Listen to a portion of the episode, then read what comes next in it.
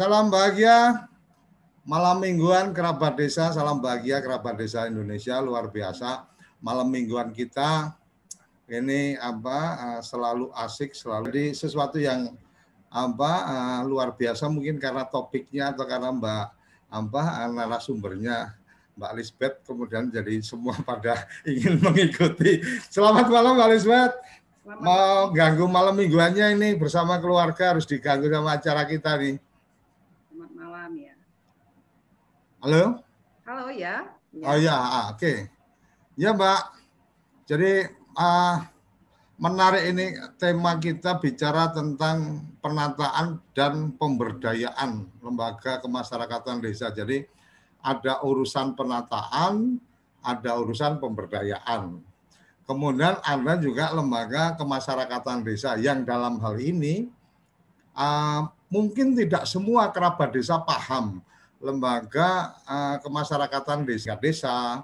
Taruh kata saya punya organisasi namanya lembaga, lemba, apa relawan pemberdayaan desa Nusantara ketarkan atau gimana atau kalau memang secara struktural memang punya apa kepengurusan yang berbeda itu desa ini kayaknya uh, akan menjadi malam minggu yang penuh pencerahan ini tentang bagaimana teman-teman kerabat desa yang pengen terlibat aktif kemudian harus memposisikan di mana. Apakah kemudian aktiflah di Karang Taruna, aktiflah di PKK remaja. Kalau zaman saya dulu PKK remaja ya.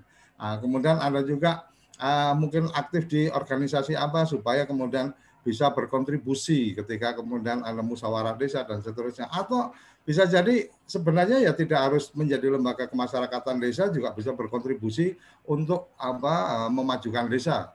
Mungkin akan banyak pertanyaan di sana, tapi akan lebih baik kita dengerin dulu nih Mbak apa disampaikan Mbak Elizabeth tentang kayak apa sih penataan dan konsep pemberdayaannya harus bagaimana teman-teman kepala desa juga saya yakin harus paham aturan-aturannya. Sepenuhnya mau Mbak Elizabeth untuk bisa uh, kerabat desa bisa berkirim di chat uh, bergabung di Zoom meeting ini maka silahkan di chat uh, di chatting atau kemudian bisa raise hand di uh, kolom partisipan. Nanti kita akan apa buka kesempatan untuk uh, bisa ikut menyampaikan.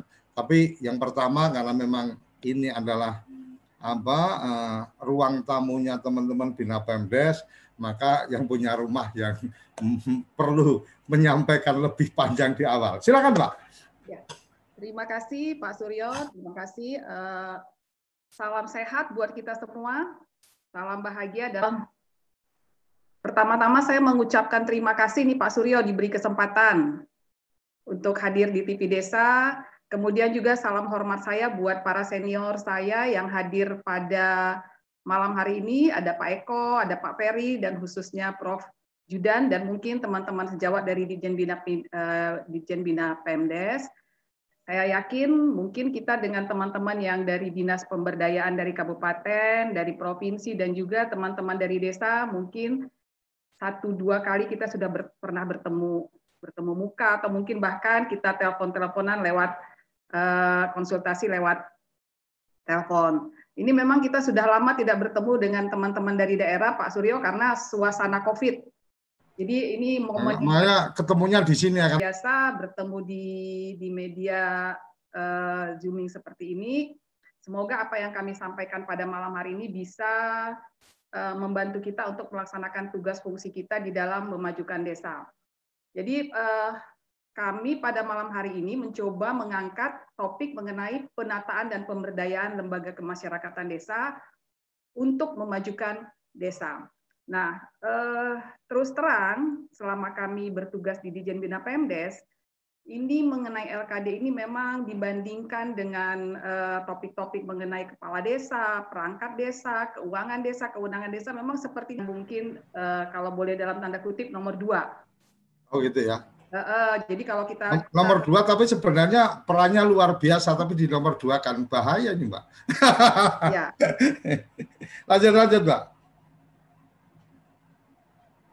Jadi kalau kita ya ya kalau kita mau menghayati lagi sebenarnya kembali kepada lahirnya desa sejak sejak uh, inti dari desa ini adalah masyarakat masyarakat. Hmm. Karena kalau kita lihat subjeknya dan objeknya adalah masyarakat. Jadi desa ini sendiri lahir sebenarnya adalah dari masyarakat. Di sana di dalam tujuan pembentukan desa itu dikatakan meningkatkan partisipasi masyarakat, kemudian eh, meningkatkan pelayanan masyarakat. Eh, topik mengenai LKD ini sepertinya saya tahu ini bukan yang pertama ya Pak Suryo ya. Mm-hmm. Sebelumnya ini pernah dibawakan oleh Pak Pak Dedi sebenarnya masyarakat sendiri yang menjalankan fungsi-fungsi pemerintahan di kala itu. Artinya waktu itu belum ada pemerintahan desa, tetapi masyarakat menjalankan sendiri fungsi-fungsi pemerintahan desa. Nah, kalau kita mencoba kembali Pak memahami desa dari pengertian desa, di sana dikatakan bahwa desa adalah desa dan desa adat yang disebut dengan nama lain Selanjutnya disebut dengan desa sebagai kesatuan masyarakat hukum yang memiliki batas wilayah yang berwenang untuk mengatur dan mengurus pemerintahan kepentingan masyarakat setempat berdasarkan prakarsa masyarakat. Jadi hmm. artinya ketika ada yang diurus dan diatur di desa itu adalah prakarsa masyarakat. Tetapi prakarsa masyarakat ini diwakili oleh wadah yang disebut dengan lembaga kemasyarakatan desa atau LKD. Jadi ini sebenarnya kalau kita mau mau merujuk kembali kepada eh, Undang-Undang Nomor 6, desa ini intinya adalah masyarakat. Masyarakat karena semua yang dilakukan oleh pemerintah desa ujungnya adalah kepada masyarakat dan eh, diawali dari masyarakat. Nah, itulah sebabnya di dalam Undang-Undang Nomor 6 ini konstruksi yang dibangun adalah menggabungkan fungsi self governing community dan local self community. Artinya pemerintahan eh, yang diatur dengan community dan juga dengan pemerintahan. Hmm. Nah, kemudian di dalam dalam penyusunan Undang-Undang Nomor 6 kemudian dinyatakan tujuan pengaturan desa itu adalah antara lain mendorong prakarsa dan gerakan serta partisipasi masyarakat desa guna mengembangkan potensi dan aset desa untuk kesejahteraan bersama. Jadi artinya ketika Undang-Undang Nomor 6 ini disusun, memang salah satu tujuannya adalah, adalah menggerakkan partisipasi masyarakat dan juga meningkatkan pelayanan masyarakat.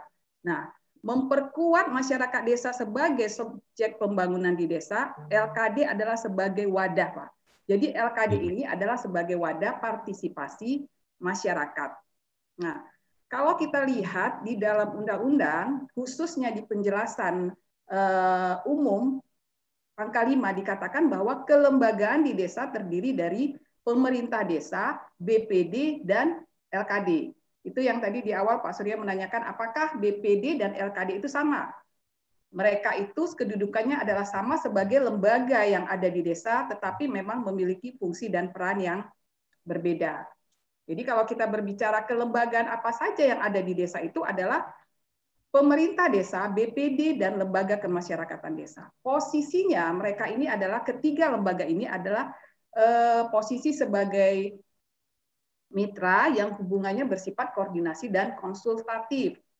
Memang banyak yang mempertanyakan seakan-akan posisi LKD itu lebih lemah daripada eh, kepala desa atau mungkin bahkan LKD itu posisinya lebih lemah dari BPD. Tetapi hmm. di sini tidak ada mana yang lebih kuat, mana yang lebih lemah karena mereka ini ketiga lembaga ini adalah mitra yang hubungannya bersifat konsultatif dan koordinasi. Nah, kemudian kalau kita lihat Bapak di dalam undang-undang ini disebutkan bahwa kelembagaan di desa itu ada RT RW. Kemudian hmm. ada PKK, ada eh, Posyandu, ada LPM, ada Karang Taruna. Jadi ada enam kelembagaan yang ada di desa. Nah, kalau kita lihat ke keenam jenis kelembagaan ini, sebenarnya ini mewadahi kepentingan e, masyarakat. Kalau kita lihat RT RW itu kan dia pelayanannya bersifat e, kewilayahan ya Pak ya. Ya, oke. Okay. Itu kewilayahan. Walaupun kami tahu ternyata masih ada daerah-daerah di Indonesia ini yang kabupaten desanya tidak memiliki RT RW, Bapak. Tapi ternyata di sana masih memakai istilah lingkungan. Itu di hmm. Sumatera Utara itu masih banyak yang eh, dia tidak memakai istilah RT RW tapi lingkungan. Nah, penyebutan penamaan boleh-boleh saja berbeda dengan yang diamanatkan oleh undang-undang, tetapi intinya tugas fungsinya adalah sebagaimana yang diamanatkan oleh Undang-Undang Nomor 6. Kemudian LPM. LPM itu adalah lembaga pemberdayaan masyarakat yang fungsinya adalah eh, menjalankan tugas-tugas perencanaan pembangunan di desa, Bapak. Jadi kalau kita lihat di Undang-Undang Nomor 6, itu LPM ini lembaga pemberdayaan masyarakat dalam proses perencanaan pembangunan desa dia bertindak sebagai sekretaris penyusunan RPJMDes dan RKP bersama eh, perangkat eh, bersama lembaga kemasyarakatan lainnya. Kemudian ada PKK. PKK ini adalah program-program yang terkait dengan kesejahteraan keluarga. Kemudian ada posyandu terkait dengan kesehatan. Eh, kemudian ada Karang Taruna yang mewadahi pemuda dan kemudian juga tadi ada RT RW, PKK, LPM, Posyandu, eh, ya ada enam. Nah, keenam lembaga ini sebenarnya ditetapkan di undang-undang itu dengan prinsip dianggap sudah bisa mewadahi semua unsur-unsur masyarakat. Jadi di situ pemudanya, di situ perempuannya, di situ pemberdayaan masyarakat lewat LPM, kemudian di sana ada fungsi-fungsi pemerintahan yang dijalankan oleh RT RW, jadi ini ada kelem, uh, enam kelem, uh, lembaga kemasyarakatan yang ada di desa. Nah, tugas kami Bapak di Dijen Bina, Bina Pemdes, khususnya di Direktorat Kelembagaan dan Kerjasama Desa, kami ingin memfasilitasi penataan dan pemberdayaan lembaga kemasyarakatan ini. Karena apa Pak? Karena ini ternyata kalau di undang-undang diamanatkan bahwa lembaga pembentukan lembaga kemasyarakatan ini diatur lebih lanjut dengan Permendagri dan Permendagri 18 tahun 2018 tentang LKD sudah yang peraturan bupati ini akan menjadi acuan bagi pemerintah desa untuk menyusun peraturan desa. Nah, kadang-kadang kita bertanya apa urgensinya harus diatur dengan Perdes. Nah, perlu pengaturan dengan peraturan desa supaya kelihatan Pak, yang mana yang lembaga kemasyarakatan desanya. Karena apa? Nanti dalam program-program pengambilan kebijakan pemerintah di desa ini lembaga kemasyarakatan desa ini akan dilibatkan. Jadi perlu diatur ketika mereka akan bersuara dalam proses pengambilan kebijakan di desa, ini perlu ada aturannya. Nah, itu ditetapkan dengan Perdes, kemudian kepengurusannya ditetapkan dengan keputusan kepala desa.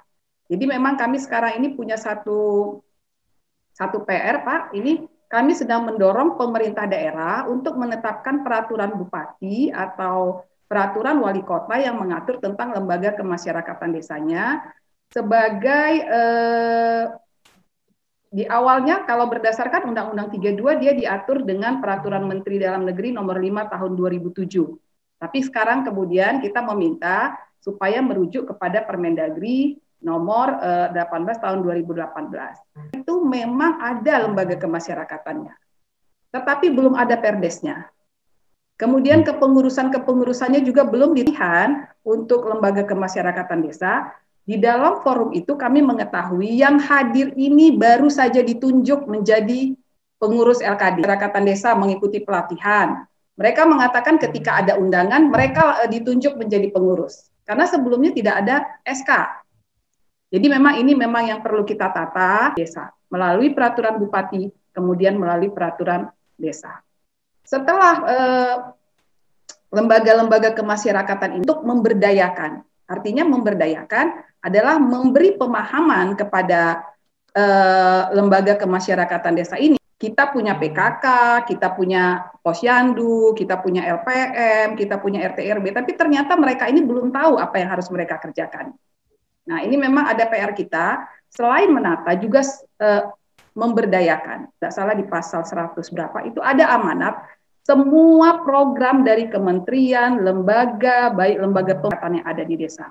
Artinya Pak Suryo, jika kementerian lain ingin masuk ke desa, punya program, ini berdaya guna nanti mungkin dari sini kita akan banyak saling sharing karena kami juga sebenarnya sangat butuh eh, sangat butuh informasi dari kabupaten, dari desa terhadap fasilitasi kebijakan LKD ini. Mungkin pengantar saya se seperti ini dulu Pak Suryo. Oke.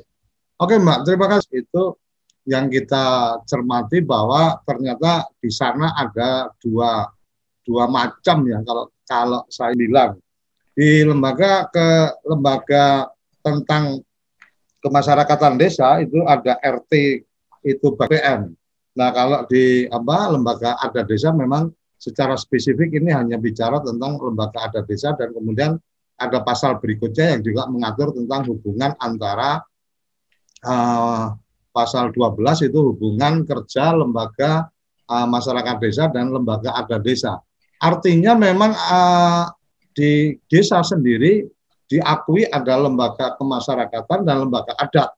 Nah, yang kemudian yang kemudian menarik sebenarnya kalau saya sih melihatnya adalah ada ada dua, ada sebenarnya juga ada kaitannya dengan uh, mungkin secara struktur ada sampai di tingkat Jakarta kalau kita bicara apa uh, penggerak PKK itu kan mulai dari kementerian apa kementerian itu identik dengan ketua penggerak PKK-nya ya berarti ibu dari uh, pejabat itu kan gitu ketua penggerak PKK kabupaten ya berarti ibu bupati, ketua penggerak PKK-nya desa itu mungkin juga apa uh, ibu kepala desa atau ibu petinggi atau ibu raja dan seterusnya uh, sesuai dengan penyebutannya.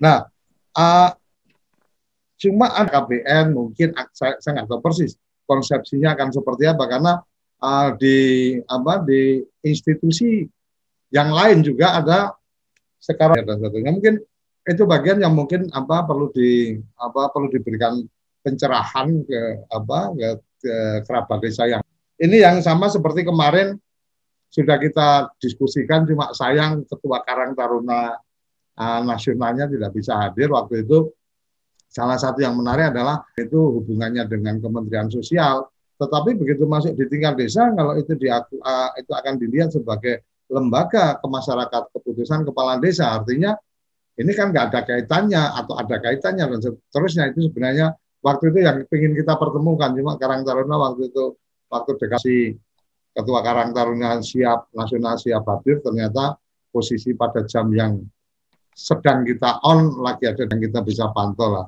Tapi nggak nggak nggak nggak ada masalah dengan itu. Kita happy happy aja. Siapa pun diundang siap hadir tahu-tahu batal juga nggak apa-apa karena memang konsepnya malam mingguan yang ngobrol-ngobrol santai. Anda pencerahan nih bicara PKK, kan bisa saja nih kepala desanya masih bujangan kan gitu, sedang apa, sedang ingin sendiri kan gitu, malam minggu sendirian juga nggak asik juga, tapi ya ya bisa jadi kepala desa memang sedang luar biasa nih banyak perempuan-perempuan. Jadi tokoh-tokoh politik ketua DPR aja perempuan gitu kan. Kita punya presiden pernah perempuan gitu kan Apakah kemudian ketua penggerak PKK-nya adalah suaminya? Diskusikan.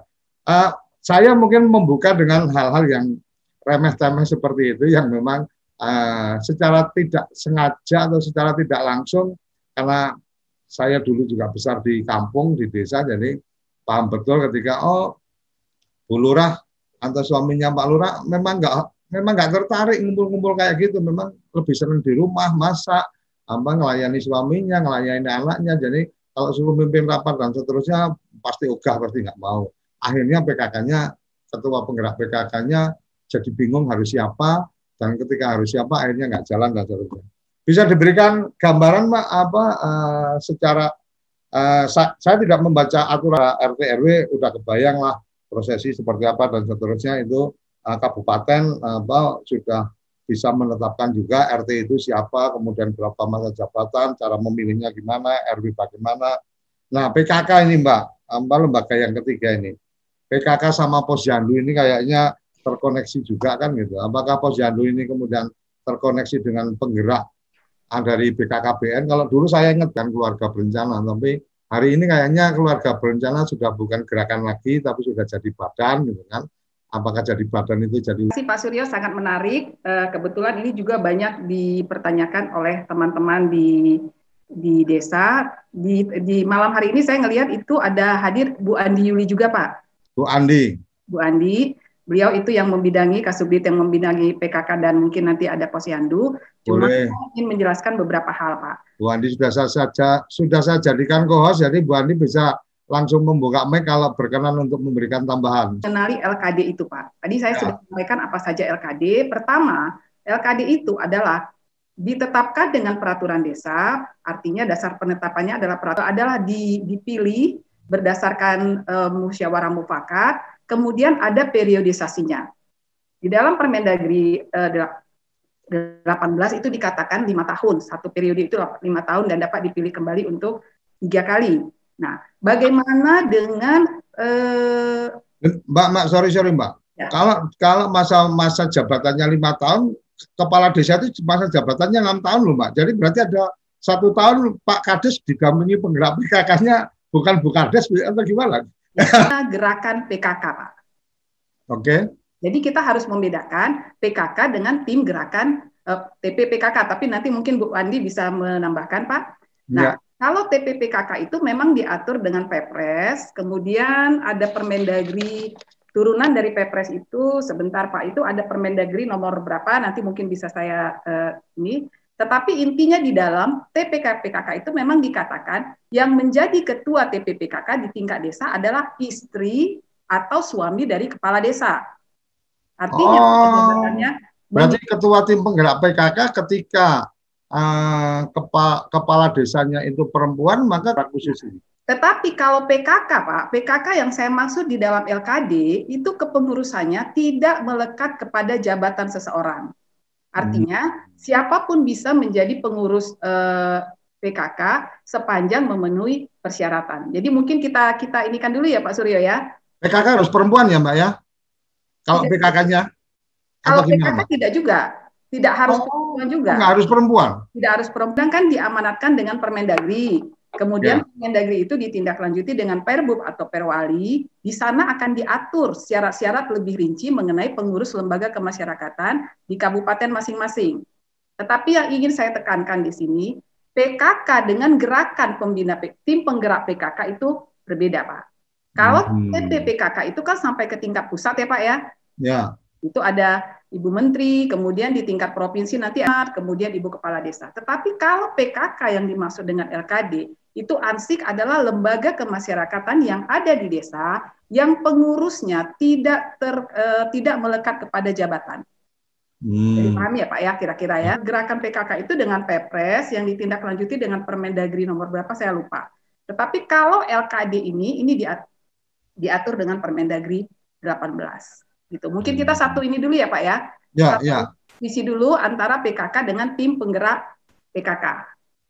Oke, mungkin mungkin Mbak ini kita kita ngobrol yang PKK ini ini menarik karena di frame di frame saya yang dari kecil di di, di kota dan di Jakarta dan istri saya waktu di Semarang itu juga sempat aktif di PKK, saya Enggak, uh, beda apa tidak mesti perempuan itu satu. Yang kedua adalah um, membedakan antara ketua penggerak. Ini bisa memberikan apa tambahan informasi tentang PKK dan mungkin bisa juga dikoneksikan dengan posyandu. Memberikan ya. ini apa uh, tambahan informasinya. Karena memang pemahaman kita ketika bicara PKK itu ya saya selalu terbayang dengan baju hijau yang cantik viral di apa di video viral di apa di video itu gitu kan nah, ya begitu lihat hijau yang toska kayak gitu ber apa eh, bersama-sama jalan saya langsung walaupun dari belakangnya pun saya langsung oh ini ibu-ibu PKK baru lagi mau ada kegiatan mau mbak Bu Yandi uh, mungkin lagi ini ya Pak ya, mungkin lagi okay. sholat dan lain sebagainya. Sama Pak dengan Posyandu. Posyandu itu kan juga di tingkat pusat ada yang disebut dengan Popjaka yang kita masuk tadi uh, tadi adalah tim pembina yang akan membina PKK-PKK yang ada di tingkat desa. Jadi mungkin kita sepakat dulu Pak antara ya. PKK dengan PKK. Pengurus. Karena PKK yang ada di desa, yang hmm. pengurus pengurus-pengurusnya tidak terkait dengan jabatan kepala desa. Hmm. Jadi siapa pun bisa jadi pengurus di desa tersebut. Nah, tapi boleh nggak kalau di desa tersebut mau mengatur bahwa pengurus PKK harus wanita? Boleh-boleh saja, Pak. Hmm. Jadi itu memang kita serahkan kepada eh, per, eh, per perbu, perwali atau perdes yang akan mengatur. Boleh-boleh saja mereka mengatur bahwa pengurus PKK di tingkat desanya itu harus wanita. Karena memang Permendagri tidak terlalu rigid menyampaikan syarat-syaratnya. Kita berikan kewenangan lebih luas kepada kabupaten kota dan memandang antara PKK di tingkat desa dengan tim penggerak PKK. Karena pertanyaan yang Pak Surya sampaikan tadi ini memang banyak. Bagaimana kalau kepala desanya eh, di tengah jalan eh, apa kalau di dalam Permendagri dikatakan lima tahun, sementara jabatan kepala desa ini Permendagri nomor 36 tahun 2020. Hmm. 36 2020. Ya. Itu dikatakan ketua tim penggerak PKK di tingkat desa itu bisa istri, suami, atur seperti itu, Pak. Jadi tidak melekat kepada jabatan eh, perangkat desa atau pemerintah desa.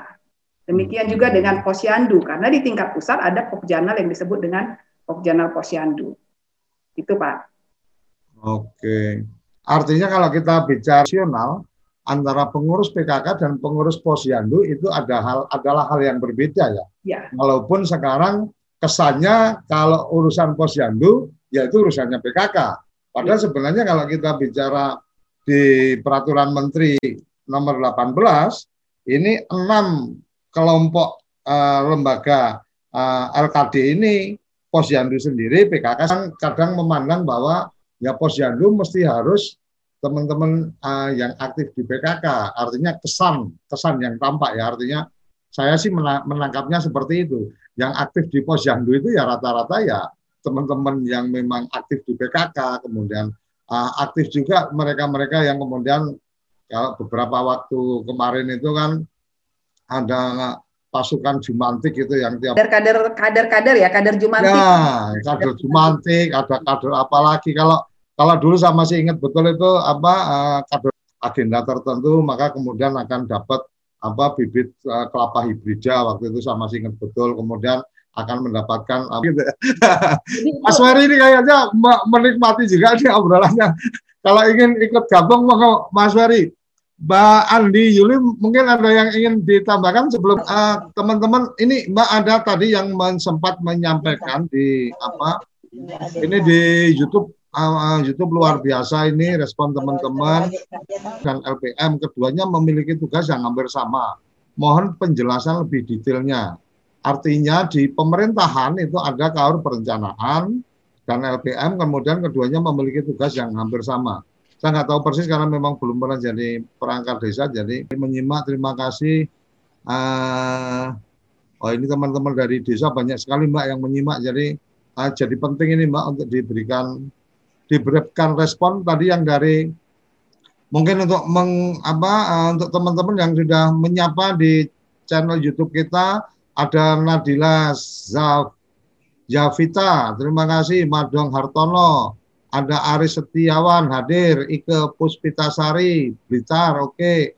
Mas Ronald tadi dari Belamo, ah, oh ini biasanya gabung ini Mas Ronald ini, mungkin lagi ada acara, nitip pertanyaan aja, Chandra Pamudia hadir, kemudian ada juga Imam Taufik dari Kabupaten Semarang, oh Suwowono, Tonggoku Doyo Santoso, oke, okay.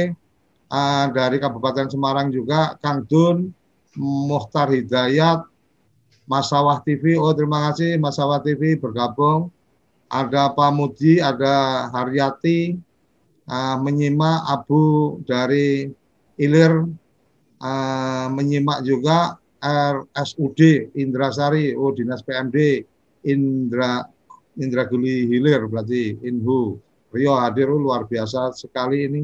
Respon teman-teman ada Muhammad Basri, ada Setioko uh, Setioko dari Blitar, ada Blitar lagi, ada Salam Merdesa, Luki Kansas, wih Mas Luki Kansas Minahasa, biasa gabung juga di Zoom kita. Mas Muhtar Hidayat, kemudian ada Kartika Ajah. Oke, Kartika Ajah dari Sukoharjo. Sukoharjo berarti ditambah karena Kartika Ajah. Oke, uh, Mbak boleh uh, di, diberikan diberikan respon yang tadi tentang perencanaan apa keberadaan kalau perencanaan dan LPM yang keduanya hampir sama. Uh, ini mohon penjelasannya. Kemudian uh, itu aja dulu yang saya bisa sampaikan. Ini uh, yang di Zoom, ya di, yang di Zoom meeting teman-teman karena sudah bis apa uh, memang saya setel private ke saya aja supaya tidak apa tidak terlalu numpuk-numpuk. Sudah uh, absensi hadir, oke, okay, uh, Kaltim hadir, kemudian ada Selayar hadir, luar biasa, Kutai Negara hadir, siap, terima kasih. Sudah hadir, kemudian itu uh, Kaltara, wih, Luar biasa nih Mbak. Moga uh, untuk yang dari YouTube tadi antara LPM dengan KAUR perencanaan. Karena ya. kalau saya kalau saya sih secara pribadi nggak posisi LPM sebagai sekretaris apa uh, untuk penyusunan RPJMDes ini kan sangat strategis nih. Uh, kemudian itu diangkat oleh apa ditetapkan oleh kepala desa ya Mbak ya. Moga Pak diberikan pencerahannya. Terima kasih Pak Suryo, terima kasih juga buat uh, tadi teman dari mana ya Pak ya? Dari... Tadi, hmm, bentar, bentar, bentar, saya baca ya. orang ini memorinya memang terbatas jadi. dari uh, Pak Ronald, Ronald Rampi, ya, Ronald Rampi ini apa uh, sering apa sangat aktif apa mengikuti malam mingguan. Biasanya on langsung di on langsung di Zoom. Ya. Iya. Yeah. Ronald ya.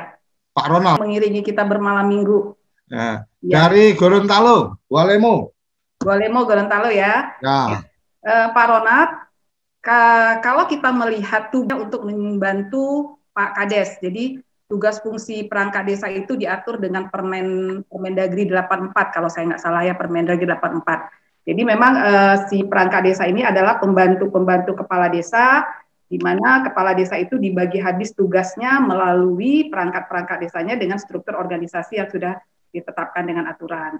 Jadi ini kalau dikatakan fungsinya hampir sama dengan uh, antara LPM dengan KAUR, KAUR perencanaan hampir sama, ini pastinya berbeda Pak.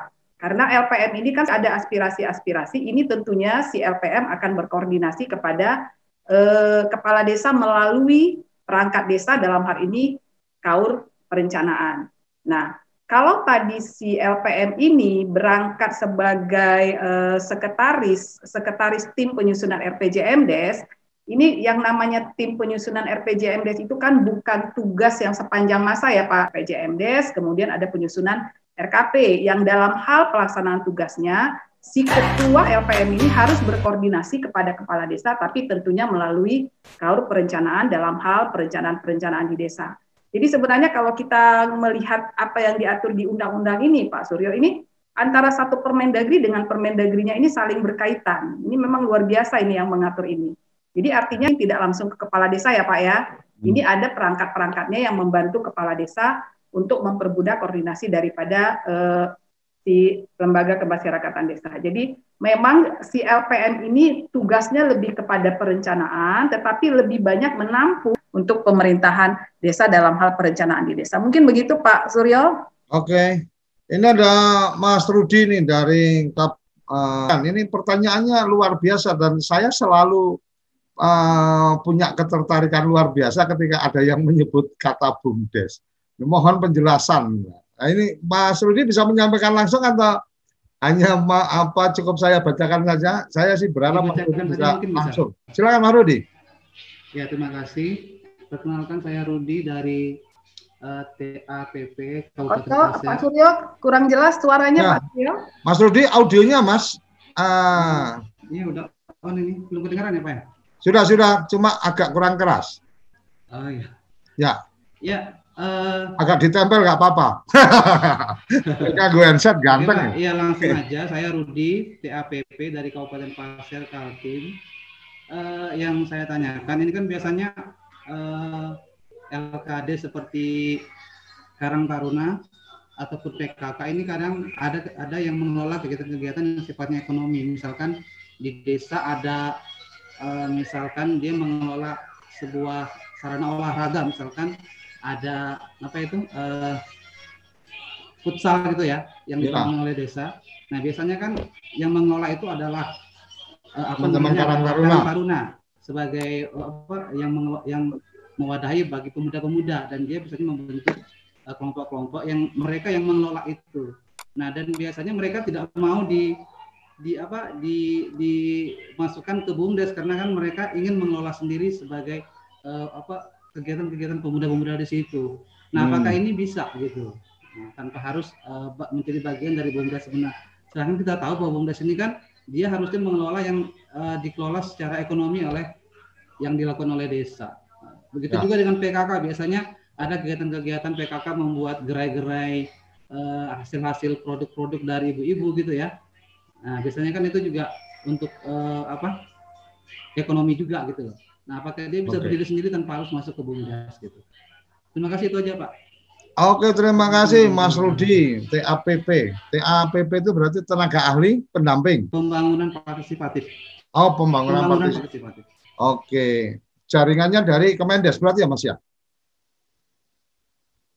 Oke, uh, ya oke. Okay. Jadi uh, saya menangkap yang disampaikan Mas Rudi ini adalah ketika kemudian teman-teman Karang Taruna ini saya juga sempat menemui secara langsung nih teman-teman pemuda tergabung dalam Karang Taruna, kemudian karena kreativitasnya, kemudian dia bisa mendapatkan kesempatan waktu itu di satu tempat yang saya tidak perlu sebutkan, itu dia bisa melakukan koordinasi dengan perum perhutani. Kemudian ada wilayah dari perum perhutani itu yang kemudian mereka kembangkan menjadi objek wisata untuk kemudian ada ada tempat bermain, bla bla bla dan seterusnya. Nah, Pak Kades memang sempat melontarkan, kenapa enggak? Ayo di apa dijadikan badan usaha milik desa aja dan seterusnya seperti yang Mas Rudi disampaikan. Ya memang kemudian ada satu ada satu rasa tersendiri ini dari teman-teman apa pemuda atau remaja yang tergabung di Karang Taruna itu kemudian Karang Taruna kan butuh juga punya apa uh, artinya mencari sumber pembiayaan kalau mereka berkegiatan dan seterusnya. Nah ini kan salah satu yang bisa jadi sumber pembiayaan untuk kegiatan Karang Taruna. Jadi agak agak ini ya agak agak agak bersinggungan juga nih teman dari pemerintah desa pengennya ayo dijadikan di bumdes mereka uh, tidak tertarik sama mungkin juga dengan apa uh, kalau PKK saya kebetulan uh, ketemunya masih beberapa yang kemudian kalau diajak bergabung di bumdes itu apa uh, ruangnya masih sangat terbuka untuk membuka diri kalau anak-anak muda ini kan kadang-kadang ketika me memang merasa bahwa oh sudah bisa sendiri ya ngapain juga harus ke sana gitu kan. Mungkin itu. Uh, Mbak Lisbeth bisa memberikan pandangannya atau mungkin ini kadang-kadang memang perlu satu apa ya satu kebijakan atau kebijaksanaan ketika bicara aturan undang-undangnya seperti ini kemudian di lapangan seperti ini. Dan saya sangat berharap uh, terbuka kesem, apa ruang teman-teman yang sudah bergabung di Zoom meeting untuk bisa memberikan pendapat eh, apa-apa uh, yang tadi disampaikan. Karena memang uh, yang beberapa catatan ini dan tentang PKK dan Posyandu tadi sudah diberikan gambaran. Kemudian Karang Taruna ada isu-isu apa tantangan-tantangan menarik tadi disampaikan Mas Rudi uh, kemudian LPM tadi juga sudah diberikan apa lontaran juga tentang bagaimana hubungan LPM dengan KAUR. Monggo Mbak Lisbeth. Ya, ya terima kasih Pak Suryo, terima kasih teman pendamping. Ya, memang dalam uh, fakta di lapangan ini kita lihat ada Karang Taruna yang mendirikan usaha Pak. Artinya mereka ini ingin mandiri, ingin mandiri kemudian membentuk usaha-usaha sendiri yang artinya uangnya dari mereka dan untuk mereka juga. Nah, eh, pengaturan mengenai Karang Taruna ini memang ini pernah disampaikan juga di dalam forum ini oleh Pak Dedi ini semacam apa ya? Uh, ada yang diatur dengan Permendagri, ada yang diatur dengan Permensos. Eh, karena kita tahu uh, Kementerian Sosial juga mengatur mengenai Karang Taruna di Permensos nomor 25 tahun 2020 kalau saya tidak salah ya. Kemudian kita mengatur Karang Taruna di Permendagri 18. Tapi artinya yang kita atur Karang Taruna di Permendagri 18 ini adalah Karang Taruna bertugas membantu kepala desa dalam menanggulangi masalah kesejahteraan sosial dan pengembangan generasi muda. Nah, mungkin mereka membuat usaha ini adalah pengembangan dari eh, potensi-potensi uh, generasi muda dan ini setahu saya memang uh, sepertinya ada difasilitasi oleh uh, Kementerian Sosial. Saya pernah di daerah mana itu ikut forum Karang Taruna itu memang ada bantuan dari Kementerian Sosial untuk pengembangan Karang Taruna di tingkat desa. Tetapi pertanyaannya, ketika Karang Taruna ini memiliki usaha dan kemudian di, uh, diajak untuk masuk ke Bumdes gitu ya Pak ya, hmm. dan hmm. tetapi Karang Taruna ini menolak, ini ada nggak sanksinya kan kira-kira seperti itu ya Pak ya? Ya mungkin lebih lebih pada kalau toh kemudian ada kejadian seperti itu, uh, penyikapannya harus seperti apa? Mungkin gitu ya Mas Rudi ya. Kalau kalau bicara sanksi memang ya agak agak agak agak agak susah kita apa agak susah juga kita bicara sanksi karena itu kan lebih pada saya sih lebih melihatnya ketika bicara lembaga kemasyarakatan desa atau kemudian lembaga adat desa itu sebenarnya seperti yang tadi Mbak eh, Lisbeth sampaikan, artinya itu sebenarnya lebih kita dorong itu adalah inisiatif atau apa uh, artinya harapan dari uh, teman-teman kemudian merasa yuk kita bikin yuk kita bikin. Mungkin seperti itu. Kepala desa akan lebih enak kemudian yuk meng, mengakomodir atau kemudian tinggal memfasilitasi untuk membentuk dan seterusnya. Mas Rudi mungkin bisa diberikan gambaran apakah yang dimaksudkan itu kemudian pertanyaannya lebih pada mengarah perlu ada apa uh, aturannya itu terkait sanksi atau kemudian apa best practice-nya atau ada uh, treatment tertentu yang mungkin bisa dijadikan ini. Mau Mas Rudi? Ya. Biasanya kan kondisinya uh, contoh kasus tadi Pak ya, misalkan hmm. desa sudah membangun sarana uh, lapangan futsal misalkan Bina. itu menggunakan ya. dana desa kan. Bina. Artinya itu dari dari apa dari dana yang uh, anggaran dari desa. Nah kemudian setelah jadi, eh? kemudian Karang Taruna karena dia me, yang mewadahi pemuda maka mereka ingin mengelola itu gitu loh. Hmm. itu supaya dia bisa menghi, apa bisa memberikan juga manfaat buat anggota dan pemuda-pemudanya dan bisa mengelola mengelola anggaran tersebut apa hmm. Eh, keuntungan ekonominya untuk eh, anggota-anggota pemudanya.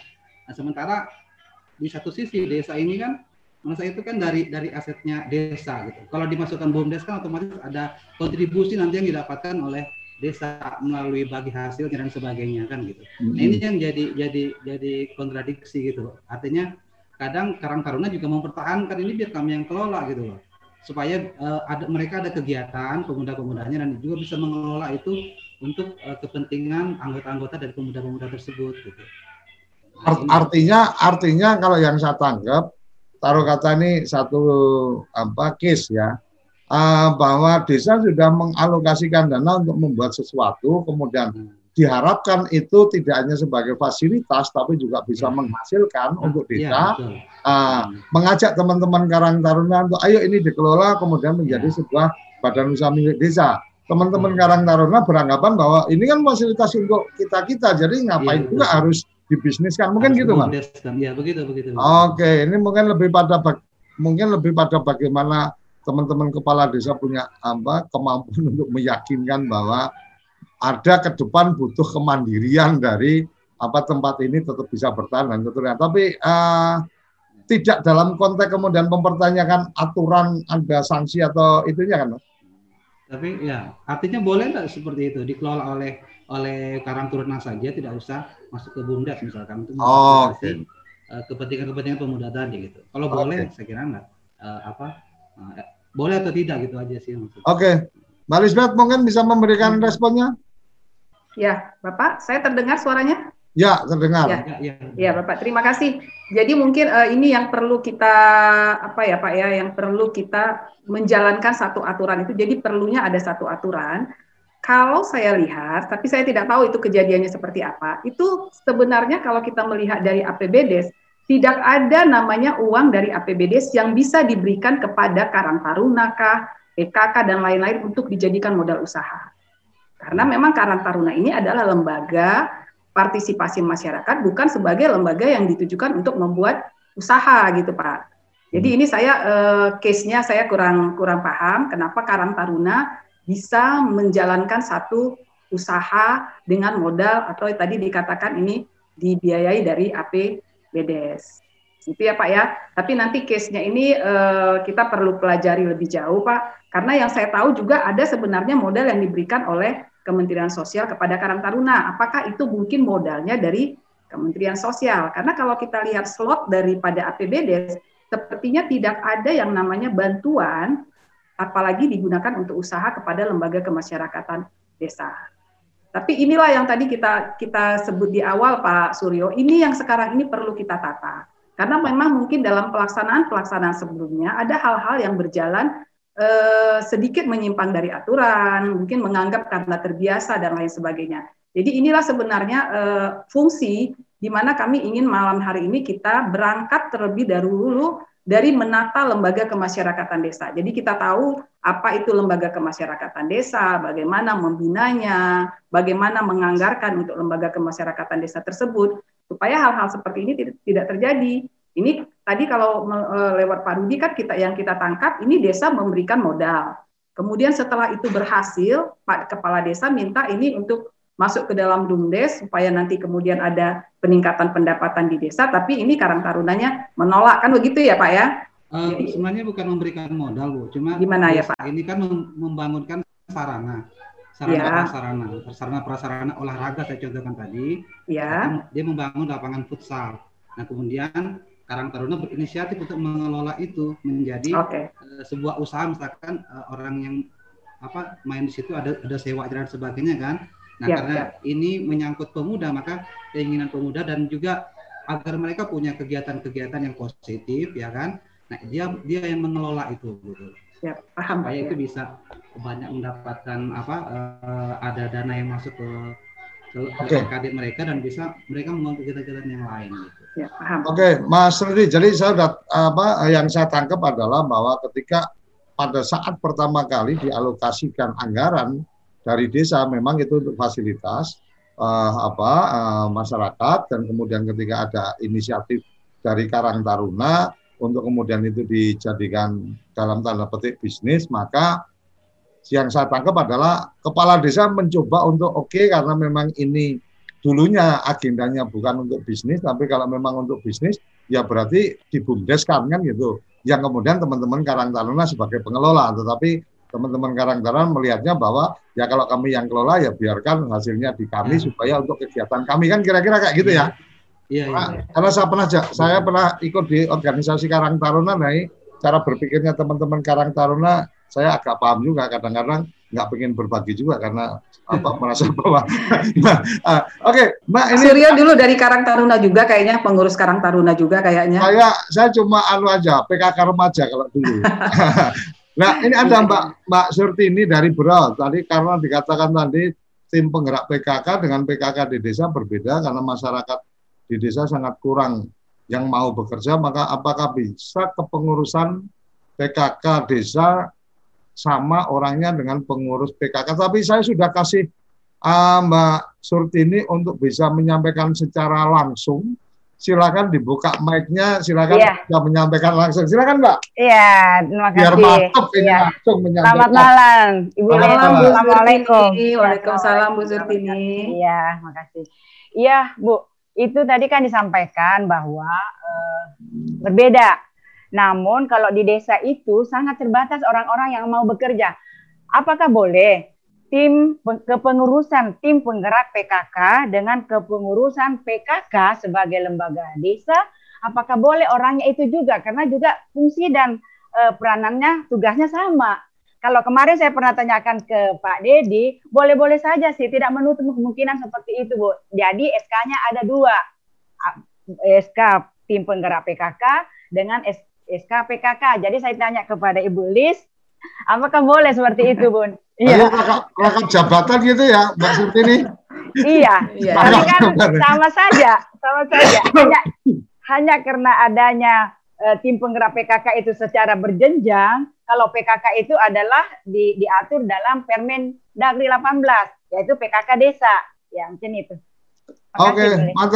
Nah, ini jadi uh, malam mingguan ini sepakat salah satunya dengan teman-teman di Bina Pemdes adalah kita juga bisa mendengar langsung nih sebenarnya kondisi lapangan itu kayak apa, kemudian oh mungkin secara kebijakan ada bagian-bagian yang perlu kita apa perlu teman-teman di Bina Pemdes apa coba cermati seperti yang kemarin kan ada oh ada peraturan uh, menteri 111 atau apa yang kemudian uh, sedang dilakukan evaluasi ada bagian-bagian temuan di lapangan yang kemudian oh ini memang Ah, bagian-bagian ini kayaknya apa agak sulit di apa implementasikan atau mungkin ada apa tantangan-tantangan baru sebelum apa aturan ini diterbitkan. Ini mungkin belum ada. Setelah aturan ini diterbitkan ada tantangan baru sehingga mungkin uh, perlu diperlakukan penyempurnaan, penambahan atau pengurangan dan seterusnya.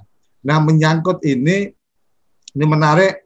Uh, Mbak Surtini tadi sudah menyampaikan ke Pak Dedi, Pak Dedi menyampaikan oh bisa lah apa tinggal dua surat yang berbeda tetapi uh, nama orangnya mungkin sama gitu kan bah, kalau bahasa bahasa saya kerennya ya rangkap jabatan kan gitu ya merangkap sebagai tim penggerak yang merangkap sebagai ketua PKK-nya dan seterusnya Mbak uh, Mbak Lis bisa memberikan apa uh, komentarnya mau nggak silakan Terima kasih Pak Suryo. Sebelum ke Bu Bu Surtini dari Berau, mungkin saya kembali lagi ke Pak Rudi. Ini saya dapat, nah. dapat titipan pesan nih Pak. Yeah. Ya. E, jadi sarana desa yang dikelola oleh kelompok pengelola prasarana atau KPP, misalnya tadi yang disampaikan Pak Rudi dari Karang Taruna, justru itulah yang sebenarnya akan menjadi cikal bakal BUMDes, Pak. Jadi kalau hmm. tadi Cikarang Taruna itu menolak, ini mungkin uh, ini bisa diambil langkah-langkah oleh Pak Kepala Desa, bagaimana caranya, karena itulah sebenarnya yang diharapkan menjadi cikal bakal BUMDes. Karena tadi disampaikan itu kan sebenarnya aset dari, asetnya kan aset desa ya Pak ya, Hmm. Ya, yang ya. dikelola ya, yang dikelola Karang Taruna tadi adalah aset desa. Kecuali itu bukan aset desa ya, Pak ya. Jadi ini ada hmm. titipan pesan Pak dari yang uh, ini yang dari Bu Puri. Bu Puri mungkin saya nggak lihat bergabung nih. Kalau bergabung kita langsung buat jadi host juga ya, Pak ya. Ya. Uh, ya. Kemudian uh, kemudian ini uh, Bu Surtini dari Berau memang inilah satu Bu kendala yang sering kami dengar dari teman-teman daerah bahwa sumber daya yang mau menjadi pengurus LKD ini susah gitu ya Bu ya terbatas dan lain sebagainya ini memang saat menjadi satu pemikiran bagi kita eh, keterbatasan ini karena apa? Apa karena memang tidak ada orang? Apa karena memang tidak tertarik menjadi pengurus LKD? Atau apa ini yang mungkin akan kita diskusikan bersama-sama ke depan ya Bu Surtini ya. Nah, kalau kita lihat di Permendagri, memang di dalam kepengurusan eh, LKD itu itu sudah diatur bahwa pengurus LKD itu akan terdiri dari ketua, sekretaris, bendahara, dan bidang sesuai kebutuhan. Jadi kalau memang orang di sana tidak banyak, ya janganlah membuat bidangnya terlalu banyak ya Bu ya, nanti kesulitan orang. Nah, tetapi pertanyaan Bu Sirtini, apakah pengurus-pengurus PKK boleh menjadi pengurus tim penggerak PKK gitu ya Bu ya? Nah, kalau kita lihat di Permendagri eh, 18 pasal 8 dikatakan di sana pengurus LKD dilarang merangkap jabatan pada LKD lainnya. Tetapi hmm. kalau tim penggerak PKK kan bukan LKD kan, Bu? Jadi ya hmm. boleh-boleh saja. Gitu ya, Bu ya.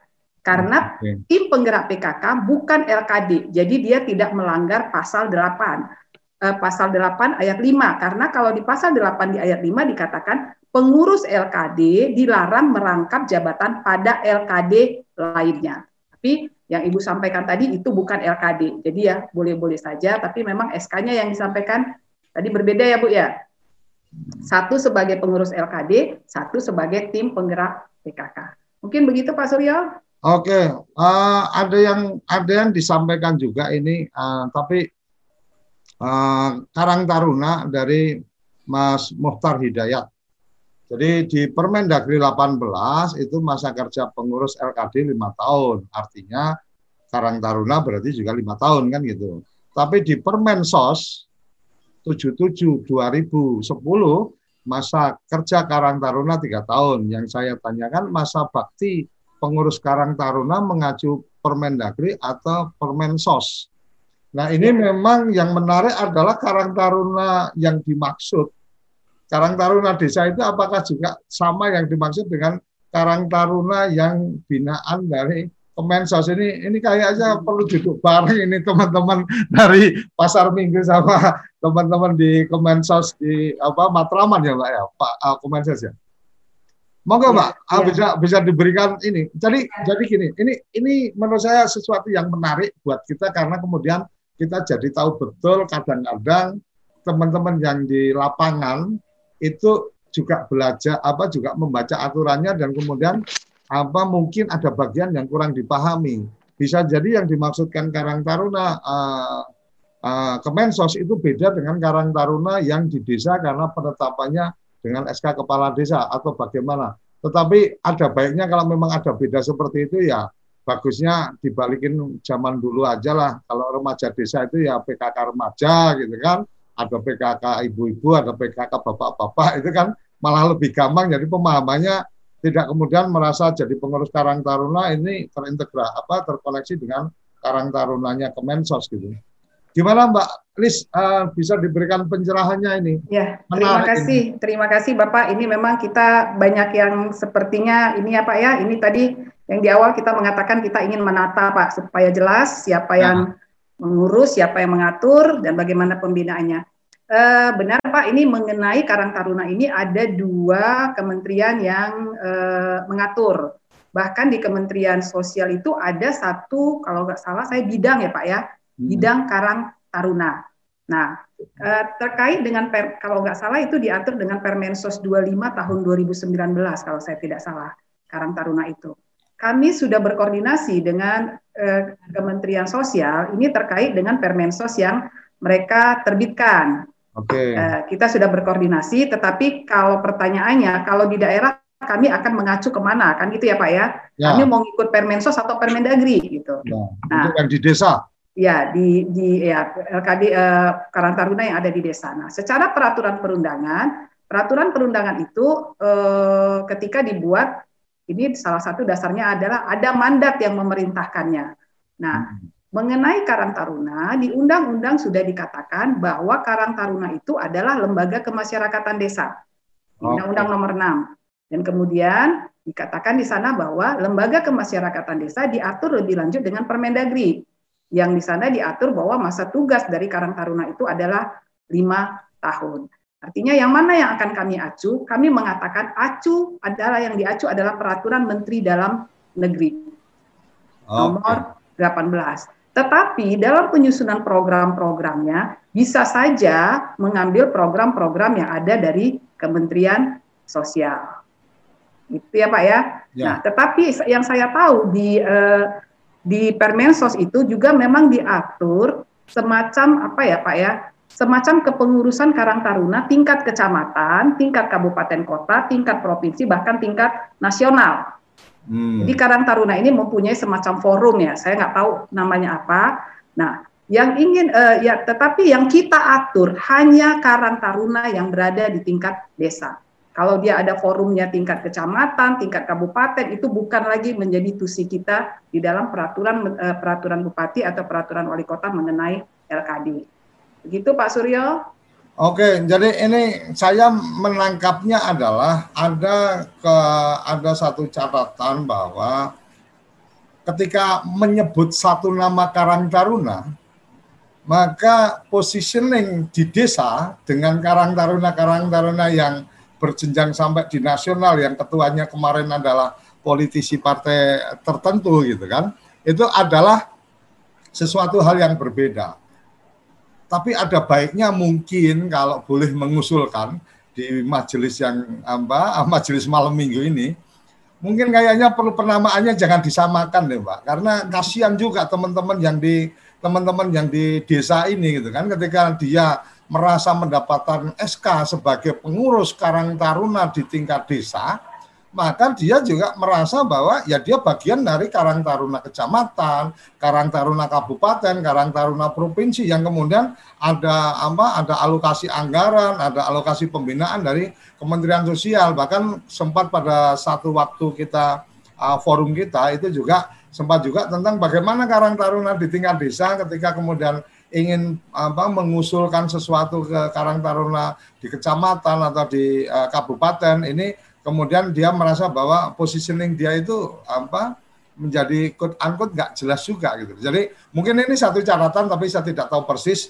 apa teman-teman adalah yang punya hak untuk membuat kebijakannya, tetapi setidaknya kebijakan akan lebih bagus ketika memang satu bisa diimplementasikan Uh, dua, uh, semangatnya adalah semangat partisipatif, artinya ruang partisipasi publik itu terbuka dengan baik, kesempatan dengan baik, dan ketika memang penamaannya sama, apalagi nanti menggunakan atributnya sama yang apa biru apa biru biru laut itu kan gitu. Kemudian ternyata juga secara penjenjangan di atas juga jadi tempat perebutan apa anggota-anggota dewan untuk jadi ketua apa Karang Taruna dan seterusnya ada baiknya ini menjadi sesuatu catatan yang menarik.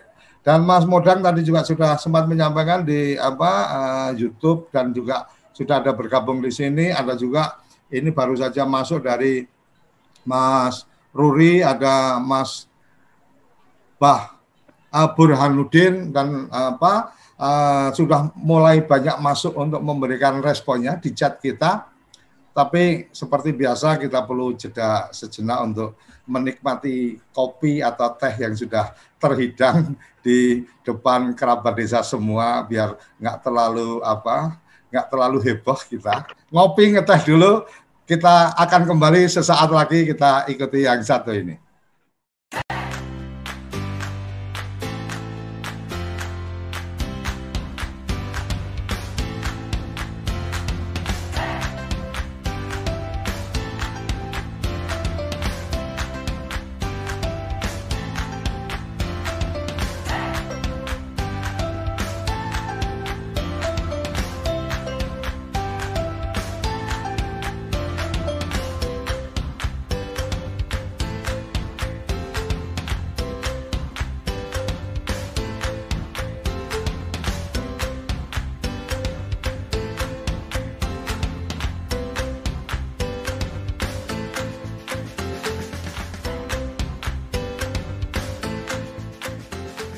toko IG.id, toko Instagramnya orang Indonesia. Kamu tinggal di pulau terpencil, L dan juga 3G. Internetan dengan cepat pasti cuma akan menjadi mimpi. Mau pakai tol langit, pakai desa wifi, kunjungi www.desawifi.id. Oke, kembali kita teman teman-teman tadi sudah kita lihat ada satu dua juga sudah menikmati apa uh, minumannya. Mas Ferry kayaknya air putih ini minuman sehat nih Mas Ferry. Bajunya juga pakai baju uh, jaket kayaknya lagi dingin di sana. Oke, ini luar biasa obrolan kita semakin apa semakin menarik juga. Uh, ada juga Mas Dedi yang sudah bergabung, Pak. Uh, selamat ini Pak Kapus Litbang. Waduh, semakin mantap ini uh, Mas Dedi ini udah jadi Pak, udah jadi Kapus Litbang. Uh, semoga TV Desa juga mendapatkan kesempatan untuk apa diberikan ruang pencerahan dari Litbang Oda ini apalagi dekat-dekat dengan apa pilkada ini mungkin ada waktu khusus nih Mas jadi bisa membuat forum-forum khusus ini saya sudah uh, sudah satu kebahagiaan dari TV Desa salah satunya eh, Prof. Judan yang setiap pagi jam 7 sampai jam 8 pagi ini saya harus bangun pagi-pagi sekali. Uh, kalau pagi sih pasti bangun pagi cuma berangkat ke kantornya harus pagi-pagi apa untuk kemudian bisa ber ngopi bareng dengan Prof. Judan tiap pagi. Mas jadi ada yang ingin uh, ditambahkan ini apa kayaknya penguasa informasi tentang LKD. Maka Mas Dedi. Baik, mohon izin sebelumnya kepada pimpinan Pak Profesor Judan, Pak Dirjen, mohon izin juga kepada senior-senior saya di situ ada Pak Dio Eko dan Pak Dio Ferry. Sedikit menambahkan Pak Koco karena tadi Bulis sudah menambahkan tapi perlu penajaman Bapak. Ya. Eh, yang pertama ingin kami sampaikan kita kembalikan ke regulasi dulu untuk menghilangkan perdebatan. Jadi kepada rekan kami di daerah tolong dibaca Peraturan Menteri Sosial nomor 25 tahun 2019. Karena ditanyakan oleh beliau tadi Pak Udi, Pak, padahal di pasal 47 Peraturan Menteri Sosial nomor 25 tahun 2019 Permensos 77 2010. Jadi kita baca dulu regulasinya. Nah, di Peraturan Menteri Sosial nomor 25 tahun 2019 tentang karang taruna itu sejalan. Nafasnya, substansinya dengan Permendagri 8 tahunnya adalah 5 tahun. Jadi Pak Koco dan rekan-rekan di daerah mohon izin ini Pak senior kami ada Pak Dirjen Pak Dir Eko pertama. Yang kedua tadi Pak Koco mengatakan kalau bisa duduk bareng deh supaya jangan double SK dan lain sebagainya. Kita harus pahami bahwa munculnya Permendagri 18 dan munculnya Permensos 25 itu ada dua undang-undang yang berbeda Bapak. Permensos 25 2019 itu dasarnya dari Undang-Undang Nomor 11 tahun 2009 tentang kesejahteraan sosial. Perbedaannya di mana, Bapak? Titik perbedaannya adalah Karang Taruna yang diamanahkan di Undang-Undang 6 2014 tentang desa adalah sebagai lembaga kemasyarakatan desa. Sedangkan Karang Taruna yang diamanahkan di Undang-Undang Nomor 11 tahun 2009 tentang kesejahteraan sosial adalah sebagai lembaga kerelawanan sosial. Itulah kenapa untuk Karang Taruna berdasarkan peraturan Menteri Sosial, dia duduk dibentuk dari desa sampai tingkat pusat, Bapak. Kalau untuk Taruna sebagai lembaga kemasyarakatan desa berdasarkan amanat di PP 47 dan PP 43 termasuk di Undang-Undang Desa, dia hanya berlokasi di desa. Jadi tidak berlokasi di kecamatan, di kabupaten, provinsi ataupun pusat. Jadi di situ perbedaannya Bapak, perbedaan dari awal dari undang-undangnya. Tetapi kalau okay. untuk masa jabatan di desa, baik Taruna menurut Permensos maupun Permendagri, itu sama Bapak. Tidak ada perbedaan di sana. Oke. Okay. Yang yang kedua Pak terakhir karena ya, kalau terlalu banyak nanti mengambil jatahnya Pak Direktur Kelombagaan Pak P, eh, Pak Eko nih. Yang kedua yang ini tadi Bapak yang BUMDes. Saya ingatkan rekan-rekan bahwa hati-hati dalam pengelolaan BUMDes. Karena kalau kita lihat di PP 43 pasal 132 ayat 7, di situ disebutkan pelaksana operasional BUMDes tidak boleh rangkap jabatan sebagai aparatur pemerintah desa maupun sebagai pengurus lembaga kemasyarakatan desa. Jadi berhati-hati di sana. Jadi kalau tadi dikatakan le, lapangan futsal ingin dikelola Karang Taruna silakan saja, tapi bukan Karang Taruna sebagai BUMDes. Karena Karang Taruna tidak boleh menjadi pelaksana operasional BUMDes. Kenapa tidak boleh? Karena amanat pasal 132 ayat 7 PP 43 pelaksana operasional BUMDes tidak boleh rangkap jabatan sebagai aparatur pemerintah desa maupun perangkat desa, kepala desa maupun sebagai lembaga kemasyarakatan desa. Nanti ada yang bertanya lagi, Pak. Loh kok kepala desa boleh? Kepala desa bukan sebagai pelaksana operasional, berbeda dia. Dia sebagai komisaris, ex officio pengawas. Demikian Pak, tambah sedikit kami. Terima kasih.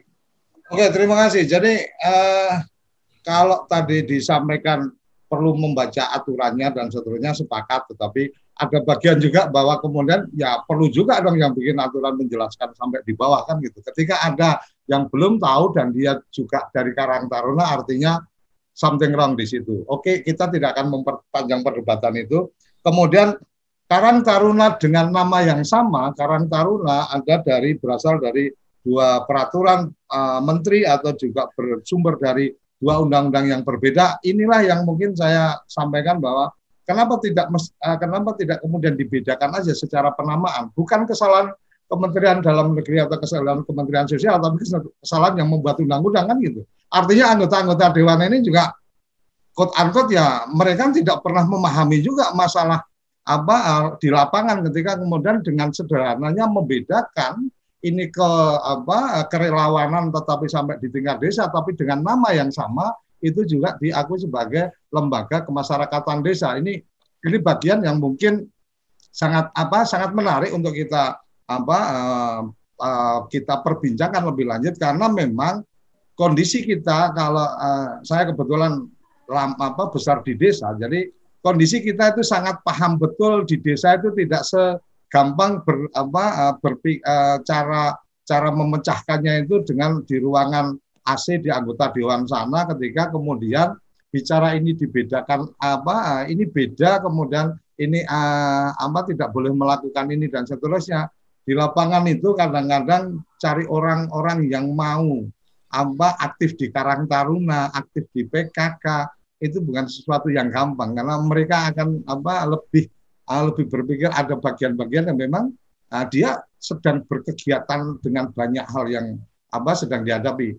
Tetapi menarik malam ini kemudian kita menjadi mendapatkan pencerahan. Ada bicara secara khusus Karang Taruna ternyata ada muara uh, undang-undang yang berbeda, Undang-Undang 11 dan uh, tahun 2009 dan Undang-Undang 6 tahun 2016 uh, tentang desa dan seterusnya. Ini bagian yang mungkin satu waktu kita perlu bedah, kita perlu undang juga teman-teman dari anggota dewan untuk mempertanggungjawabkan ini karena sama halnya seperti yang hari ini kita lihat teman-teman anggota dewan ada yang mempermasalahkan undang-undang yang mereka bikin sendiri padahal secara dokumentasinya ada per, apa satu rapat yang menyebutkan semua fraksi setuju. Ini kan apa aneh-aneh menurut saya. Tapi balik ke topik kita.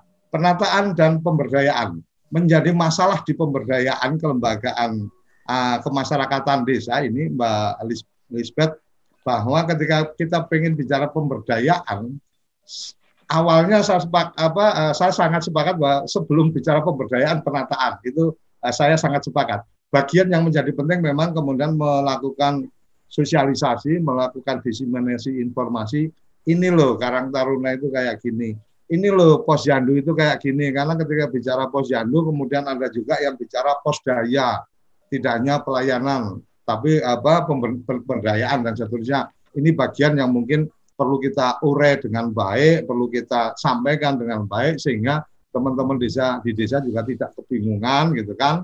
Karena seperti Mbak Surti ini tadi sampaikan, untuk jadi untuk untuk jadi apa untuk cari orang yang mau repot di PKK itu juga nggak gampang gitu kan ketika harus beda orang akhirnya juga jadi sesuatu yang apa menarik dan apa eh, menjadi tantangan tersendiri. Silakan uh, Mbak Mbak Lis uh, bisa memberikan tambahan informasi dan termasuk yang BUMDes uh, kalau teman-teman mengikuti apa beberapa forum di Kepoin Desa itu banyak teman-teman kades yang punya cara untuk menyelesaikan tentang oke okay, secara aturan nggak boleh kalau bum apa kalau PKK apa uh, kalau Karang Taruna terlibat dalam bumdes. Maka bumdes tidak akan melibatkan Karang Taruna dalam konteks pengelolaan bumdes tetapi bumdes memberikan ruang Karang Taruna menjadi mitra bumdes untuk mengerjakan apa. Itu itu secara aturan juga tidak melanggar karena mereka mengelola, mengelola bisnis sendiri yang kemudian apa bersinergi dengan bumdes. Jadi lahan parkir dikelola oleh Karang Taruna. Nah, Bumdes hanya menyampaikan bahwa kemudian apa uh, di lahan parkir itu sepenuhnya adalah hak Karang Taruna dari satu wilayah objek wisata yang dimiliki oleh Bumdes. Itu itu apa ya kalau saya selalu menyampaikan kepala desa itu selalu punya cara karena memang orang-orang pilihan nah, jadi dia ketika dia diberikan informasi dengan jelas maka dia pasti tahu cara apa mencari solusinya Mbak Lis, silakan Mbak Lis. Jauh ini saya jadi agak panjang menyampaikan karena kebetulan agak paham dengan kondisi-kondisi teman-teman di desa. Terima kasih Pak Suryo, terima kasih Pak Dedi untuk uh, penjelasannya. Ya, saya tadi ini ada yang bisikin ke saya nih lewat HP saya, katanya suara saya teriak-teriak nih. Mohon maaf kalau tadi teriak ya, soalnya ya. bersemangat ya. Ya, uh, ya. Tadi kita sudah berbicara bagaimana melakukan penataan di tingkat kabupaten kota, tingkat desa terhadap LKD. Jadi memang kami berharap ini karena ini institusi kami, kami berharap kami sebenarnya sudah mengirimkan surat kepada gubernur, kepada bupati ini untuk segera menindaklanjuti Permendagri 18 agar di tingkat kabupaten kota ini menyusun peraturan bupati, peraturan wali kota yang hmm. kemudian akan ditindaklanjuti di desa dengan peraturan desa. Menurut kami ini sangat penting Pak Suryo sangat penting di desa itu uh, ada perdes mengenai lembaga kemasyarakatan desa ini. Sehingga kita jelas nih, siapa yang melakukan apa dengan tugas apa. Jadi ini penting, kami mendorong pemerintah daerah untuk menerbitkan perbu, untuk menerbitkan peraturan wali kota. Nah, eh, di chatting tadi ini mana ini mengatakan kenapa LPM tidak lembaga kemasyarakatan. Kenapa narasumber mengatakan LPM bukan lembaga kemasyarakatan? Mungkin perlu dikoreksi, saya tidak mengatakan LPM bukan. Tetapi jika memang ada misalnya Dewan Pengurus LPM, saya tidak tahu namanya apa ya. Jadi kalau kita lihat lembaga kemasyarakatan ini Pak Suryo, ini Karang Taruna punya forum, forum atau apa ya namanya saya kurang paham. Kemudian LPM juga punya, RT RW juga punya. Yeah. Nah, artinya ketika LPM ini memiliki uh, forum atau apa pun namanya di tingkat kecamatan, tingkat kabupaten kota, provinsi dan pusat itu tidak menjadi kategori lembaga kemasyarakatan desa. Untuk mengenali lembaga kemasyarakatan desa mungkin yang paling gampang kedudukannya adalah di desa. Jadi yang disebut dengan lembaga kemasyarakatan desa adalah kedudukannya di desa, ditetapkan dengan perdes, kemudian kepengurusannya ditetapkan dengan keputusan kepala desa. Karena ini pertanyaan ini banyak ini Pak Suryo.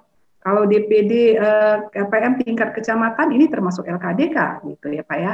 Jadi kami ya. ingin menegaskan yang disebut dengan lembaga kemasyarakatan desa adalah lembaga yang kedudukannya di desa, diatur dengan peraturan desa dan keputusannya adalah dengan keputusan kepala desa. Karena memang di desa itu seperti tadi di awal kita katakan banyak lembaga-lembaga, ada LSM, ada organisasi kemasyarakatan dan lain sebagainya. Tetapi yang disebut dengan LKD adalah apa yang kami katakan uh, di awal. Nah, tugas kita adalah untuk menata lembaga kemasyarakatan yang ada, untuk kemudian ini uh, membuat kita lebih efektif di dalam memberdayakan lembaga kemasyarakatan yang ada.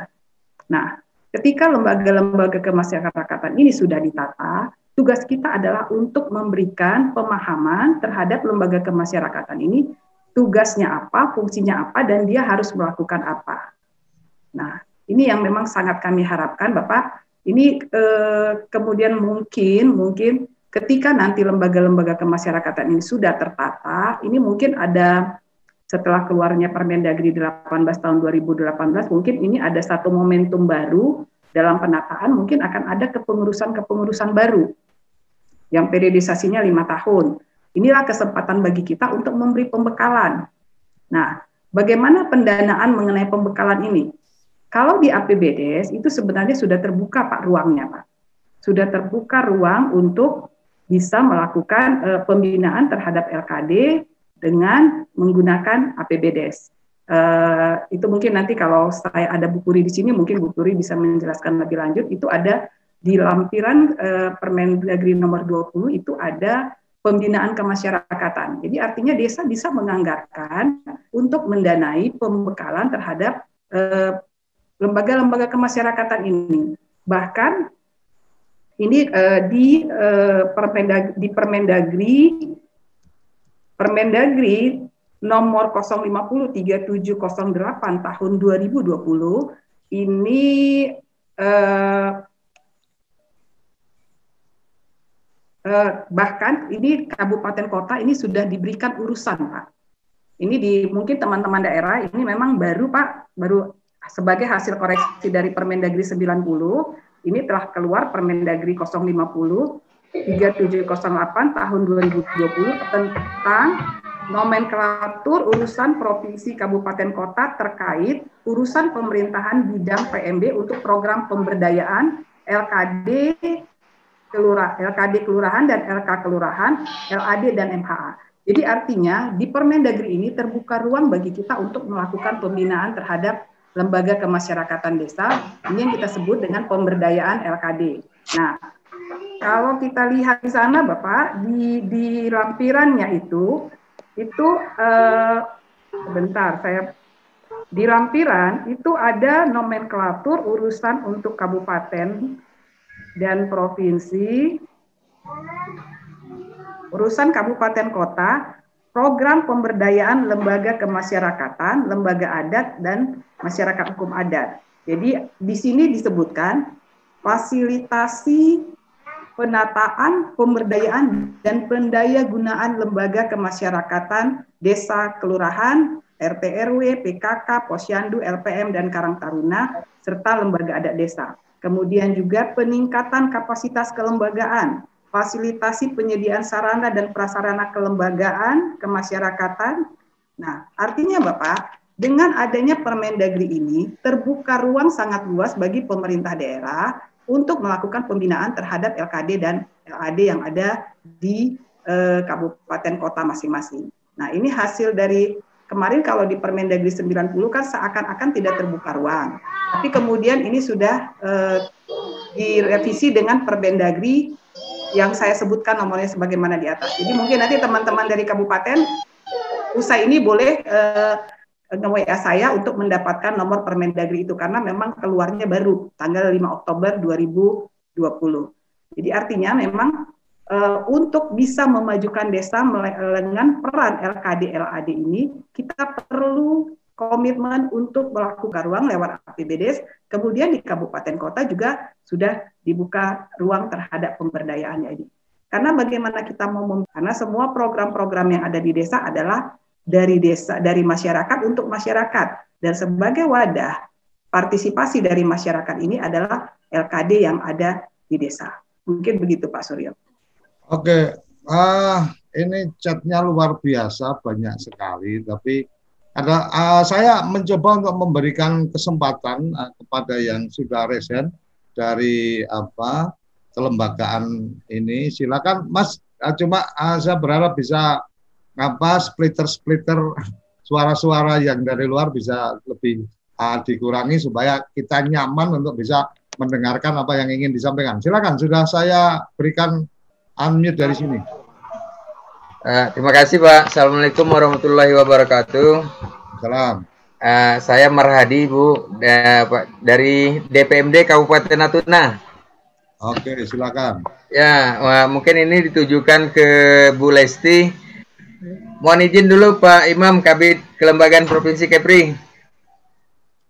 Uh, tadi Bu uh, dikatakan tadi Bu uh, bahwa penyebutan TPPKK itu Bu, saya penasaran Bu Lis, uh, apakah uh, penyebutan TPPKK itu tidak berlaku untuk di desa gitu pertanyaannya?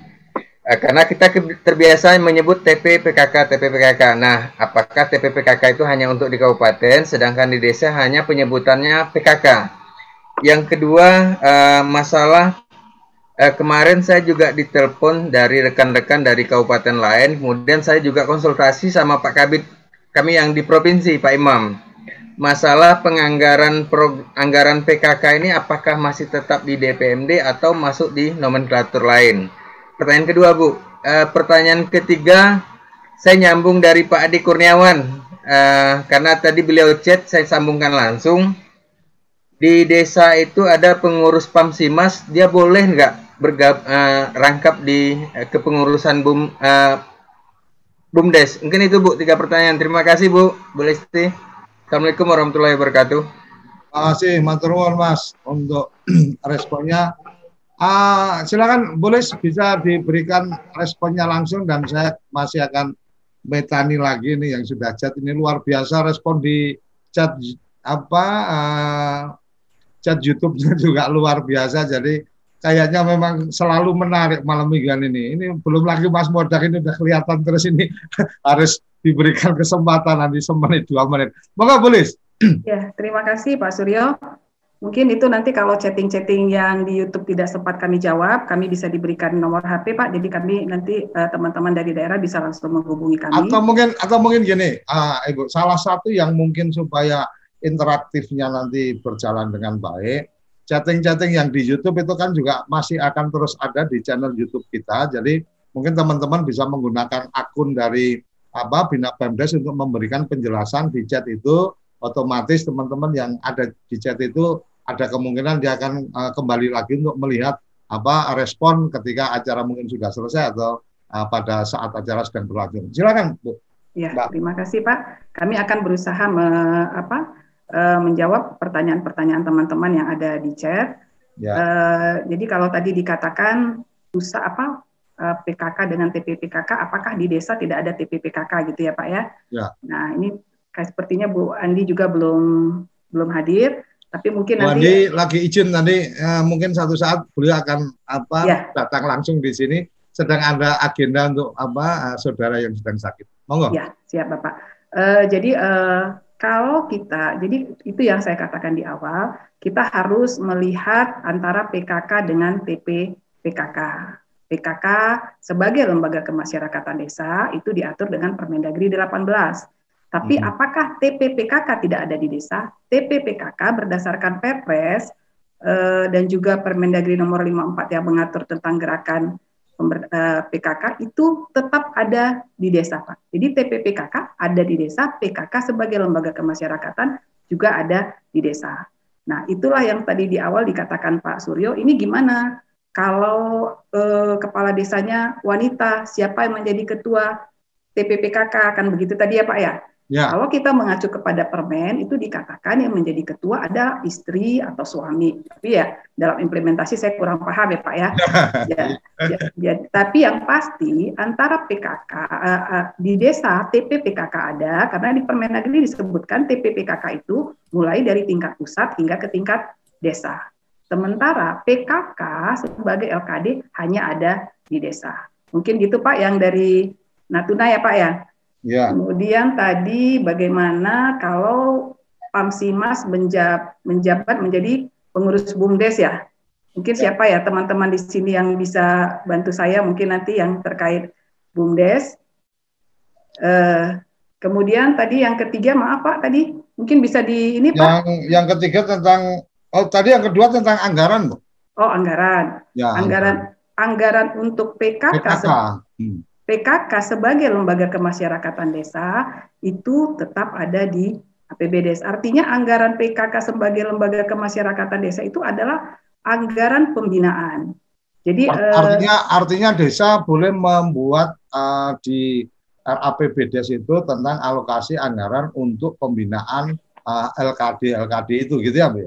Ya benar Pak. Jadi ya. kalau kita lihat di Permendagri 20 eh, kemudian ada di lampiran untuk pembinaan lembaga kemasyarakatan itu termasuk di dalamnya ke PKK itu bisa masuk kepada bidang pembinaan kemasyarakatan. Jadi sumbernya dari APBD, bisa dari APBD, bisa dari APBD, dan atau mungkin juga dari APBN dan lain sebagainya. Tetapi kalau pertanyaannya apakah APBD bisa dilakukan untuk pembinaan PKK, itu dimungkinkan di APBD. Itu Pak Suryo. Oke, luar biasa. Ada yang resen lagi, Mbak Farida, silakan saya berikan kesempatan Mbak Farid. Mbak Farida kalau berkenan uh, pakai handphone, handphonenya dimiringkan supaya gambarnya bisa penuh nanti di TV-nya bisa lebih asik. Nah, oke. Okay. Silakan Mbak Farida bisa menyampaikan. Baik, Assalamualaikum warahmatullahi wabarakatuh. Uh, izin uh, para pimpinan, uh, berkenan saya ingin menambahkan sedikit hal yang berkaitan dengan BUMDes, termasuk mungkin yang berkaitan juga dengan keterlibatan PAM Cimas itu sendiri, juga Karang Taruna tadi. Uh, jadi begini, suatu hal yang tidak mengenakan apabila penyertaan modal kepada BUMDes itu tidak pernah mencapai hasil yang kita harapkan. Kenapa hal itu terjadi? Karena saat kita menyertakan modal kepada BUMDes, BUMDes itu baru berpikir akan mengerjakan apa. Hmm. Sehingga itu tidak akan pernah mencapai hasil yang maksimal atau optimal. Kita bisa belajar dari desa-desa yang uh, mengapa BUMDesnya berhasil BUMDesnya berhasil karena ada proses pertumbuhan awal sebagai pondasi penguatan untuk berdirinya suatu BUMDes. Yaitu contoh misalnya di Karangrejek. Adanya uh, apa namanya sarana prasarana yang dibangun di desa, kemudian dikerjakan apa dilakukan uh, proses uh, pelaksanaan pemeliharaan yang berkesinambungan oleh kelompok pengelola prasarana tentu akan memberikan dampak positif bagi uh, uh, operasionalisasi dan penguatan atas uh, cikal bakal tubuhnya BUMDes itu sendiri. Sehingga BUMDes-BUMDes yang berhasil itu tentu tidak simultan menjadi keberhasilan, tetapi mereka butuh suatu proses. Nah, uh, adapun misalnya PAMCIMAS misalnya itu bisa juga menjadi bagian dari unit-unit usaha Lalu apakah mereka jadi pengurus BUMDes? Bisa jadi iya, bisa jadi juga tidak. Jadi BUMDes itu memayungi atas unit-unit usaha yang ada, yang sebenarnya uh, bisa saja berbagai, berbagai macam agenda usaha yang terjadi di desa. Nah, uh, kami juga sangat mengharapkan bahwa eh, teman-teman uh, di desa pun bisa memaknai bahwa BUMDes itu membutuhkan suatu proses bahwa penyertaan modal itu pun uh, progresnya juga uh, tidak serta merta sedemikian rupa terjadi karena setiap tahun uh, perkembangan bumdes itu perlu dievaluasi apakah layak atau tidak diberikan tambahan penyertaan modal. Kemudian yang berikut adalah terkait dengan pengalokasi anggaran untuk uh, pembinaan ke, uh, kemasyarakatan sebagaimana pada uh, pada rekening 34 34 1, 2 dan seterusnya yang itu dialokasikan untuk pembinaan kemasyarakat, uh, lembaga kemasyarakatan yang sudah disampaikan oleh Bu Lisbeth tadi. Jadi ruang lebih besar bagi penguatan dari lembaga kemasyarakatan bukan berarti diartikan bahwa uang disertakan, uh, uang diberikan kepada lembaga kemasyarakatan tersebut tetapi uang tersebut untuk penguatan kapasitas dari uh, lembaga kemasyarakatan yang ada untuk bagaimana mereka menghasilkan karya nyata dalam, mulai dari proses perencanaan pembangunan. Banyak kelemahan-kelemahan yang terjadi sebagai akibat dari lembaga kemasyarakatan yang kurang bisa menggali potensi melihat atas kebutuhan poten, uh, kebutuhan masalah yang ada di desa sehingga hasil dari perencanaan pembangunan tidak dapat dikawal dengan baik dari sisi awal. Nah, ini yang perlu uh, kita perkuat uh, bagaimana agar lembaga kemasyarakatan bisa mulai mengawal proses perencanaan pembangunan sehingga anggaran yang di, uh, di apa diberikan ruang di dalam uh, bidang uh, ketiga uh, ketiga empat tersebut akan memberikan penguatan bagi LKD yang ada. Demikian terima kasih Pak uh, Suryo. Oke, matur nuwun Mbak Jadi uh, menarik ini. Kalau kita bicara apa tadi bagaimana masyarakat berpartisipasi, kemudian pengen juga apa uh, teman-teman di desa mengembangkan bumdes dan seterusnya. Kenapa saya termasuk yang apa libidonya naik kalau sudah ngobrolin bumdes? Karena memang dari awal undang-undang desa uh, RUU waktu itu di rapat umum dengar pendapat kebetulan organisasi saya waktu itu sempat mendapatkan kesempatan untuk menyampaikan pandangannya. Salah satu yang menjadi penting menurut saya adalah BUMDes dan menurut saya kelahiran Undang-Undang Desa dengan BUMDes tidak jelas, tidak jelas jenis kelaminnya itu sebenarnya satu masalah. Tetapi alhamdulillah kemarin sudah di apa putuskan dalam Undang-Undang Cipta Kerja ada ada beberapa bagian yang kemudian dievaluasi tentang BUMDes ini.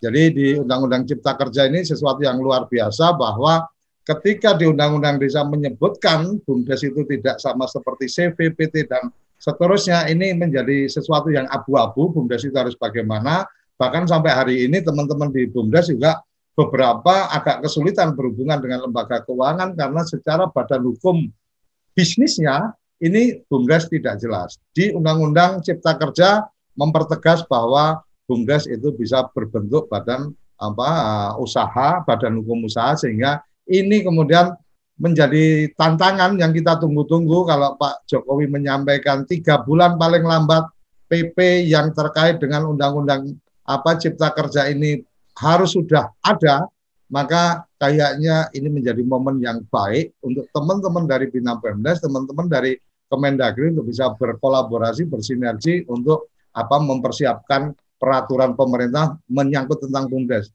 Ada lagi yang menarik tentang BUMDes adalah secara khusus ada pasal-pasal yang menyebutkan bahwa BUMDes harus mendapatkan keistimewaan dalam kesempatan usaha.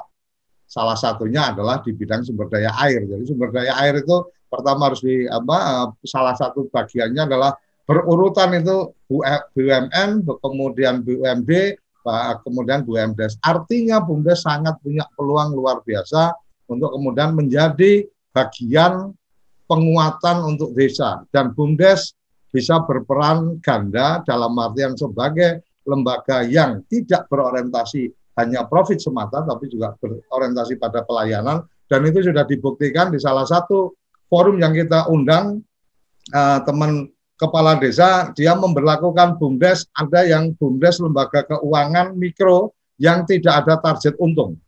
Targetnya adalah duitnya aman dan kemudian memberikan pinjaman kepada masa kepada UMKM di desa itu dengan bunga yang sangat rendah. Artinya tidak semua BUMDes harus berorientasi kepada profit, tetapi berorientasi pada bagaimana percepatan perputaran ekonomi di desa. Ini sesuatu yang luar biasa. Inspirator-inspirator uh, lokal desa kami uh, berusaha undang di forum kita di pagi hari jam 8 sampai jam 9. Tapi kayaknya nanti minggu depan akan kita reschedule agak di agak diundur karena jam 7 sampai jam 8 saya harus ngopi bareng Prof. Zidan sampai di 25 episode. Kemarin masih 20 ah, masih 5 episode. Jadi 20 episode lagi masih ada ngopi bareng dengan Prof. Zidan. Oke, uh, ini ada yang uh, kembali ke uh, chatting. Mungkin bisa diterangkan dari Henry Irawan. Mungkin bisa diterangkan terkait hal-hal yang bisa dilakukan dalam peningkatan kapasitas kelembagaan di desa agar kelembagaan di desa menjadi yang aktif dan berperan dalam pembangunan desa. Ini ini memang tantangan yang menarik yang salah satunya kita memulai acara malam mingguan desa ini adalah salah satunya adalah uh, ada ruang untuk kemudian kesempatan bertanya teman-teman dari desa langsung uh, dengan teman-teman di uh, Dirjen Bina Pemdes dan semoga dengan kondisi-kondisi seperti ini uh, kita sangat pahami dan sadari betul dan kemudian kita coba nikmati juga bagaimana kita bisa melakukan edukasi melalui media-media online, melalui media-media yang seperti ini. Jadi sangat mungkin ini tantangan berikutnya untuk teman-teman di Bina Pemdes, ayo kita bisa membuat forum-forum semacam apa uh, webinar atau workshop yang kita bisa siarkan di TV desa juga, kemudian teman-teman bisa mengikuti dan di situ kemudian bisa diberikan uh, artinya referensi bahwa yang yang bisa masuk di Zoom meeting adalah memang dia sebagai pengurus dari LKD dan seterusnya. Mungkin ada apa e-sertifikat yang bisa diberikan. Atau mungkin ketika kemudian ada gimmick atau ada soal yang dibagikan di sesi akhir maka uh, siapa yang mampu menyelesaikan soal-soal itu dengan baik dengan cepat. Kalau dulu kan ada kelompok capir itu siapa cepat cepat dan seterusnya mendapatkan apresiasi tertentu mungkin dapat souvenir dari apa? Uh, Pak Ferry dikirimi mo ditandatangani Pak Ferry. Ya ini kan satu satu yang lain ada Mas Eko mungkin juga berkenan berbagi apa uh, souvenir kepada teman-teman yang mengikuti uh, dan kemudian bisa menjawab pertanyaan-pertanyaan di sesi akhir dari workshop. Ini saya, saya pikir sangat mungkin dan secara secara anggaran tidak akan terlalu banyak karena mungkin anggarannya hampir sama dengan teman-teman berang, sekali berangkat pulang pergi itu sudah sudah cukup untuk bikin yang mungkin yang dihadiri dengan ribuan apa ratusan orang mungkin ribuan orang termasuk kemarin agenda-agenda itu kan uh, kita juga sudah uh, coba lakukan eh, bareng-bareng. Uh, saya pikir itu tambahan dari saya dan um, Mbak uh, sorry nih host jadi kayak kebanyakan ngomong tapi salah satu bagiannya tadi sudah disampaikan terkait apa peningkatan kapasitas kemudian dari Talun Seragi mohon diberikan nomor Permendagri terbaru yang disebutkan tadi uh, Permendagri yang tentang tentang PKA tentang Karang Taruna atau tentang yang tadi Mbak Lis sampaikan mungkin bisa disampaikan ulang. Monggo Mbak Lis, silakan. Ya. Ya, Pak Suryo, terima kasih. Ini sepertinya waktu kita tinggal 15 menit ya, Pak Suryo ya. Iya, betul. Ya, ini pertanyaannya Selalu sangat waktu kalau ya, mau ya, ya. Pertanyaannya banyak Pak Suryo yang akan ya, perlu kami ya. tanggapi. Ya, Cuma ya. satu yang mau saya tekankan, ini ada beberapa pertanyaan teman-teman melalui chatting. Ya. Kenapa PKK disediakan tidak sebagai LKD? Ya. Saya ingin tegaskan lagi, PKK itu LKD. Ya Pak ya, hmm. ya, mungkin tadi ada beberapa teman-teman yang masuknya di tengah, jadi mungkin dengarnya sepotong. PKK ya. tetap LKD Kemudian ada pertanyaan, kalau memang e, pengurus Karang Taruna di tingkat kecamatan, kabupaten, kota itu bukan LKD, apakah perangkat desa boleh menjadi pengurus Karang Taruna di tingkat kecamatan, kabupaten, kota, dan lain sebagainya? Nah, itu kita mengacu lagi kepada peraturan menteri tentang e, perangkat desa kali ya Pak Suryo ya, ya. itu lihat perdanya. Nah, Pak Suryo, untuk pertanyaan teman-teman yang lain, karena ini sangat banyak, saya pikir waktunya tidak cukup 15 menit, Mungkin nanti bisa kami jawab lewat chatting uh, setelah ini. Uh, mungkin kita perlu mendengarkan dulu nih dari Pak Direktur Eko, beliau sebagai Direktur Kelembagaan dan Kerjasama Desa dan juga mungkin nanti di forum ini juga ada Pak Ferry sebelum acara ini kita tutup. Karena waktunya tinggal 15 menit nih Pak Surya. Ya, monggo Mas ya. Eko, Mas Ferry bergantian ya. harus harus harus apa open mic ini. Kayaknya langsung ditodong sama Mbak Lis harus harus menyampaikan. Mas Eko, monggo. Izin Pak Dir. Siap, ye. Terima kasih Bu Lisbeth, Pak Guru Koco. Assalamualaikum warahmatullahi wabarakatuh. Om Swastiastu, Namo Buddhaya, selamat malam, selamat damai sejahtera untuk kita semua. Jadi apa yang dikatakan Bu Lisbeth tadi benar Bapak dan Ibu.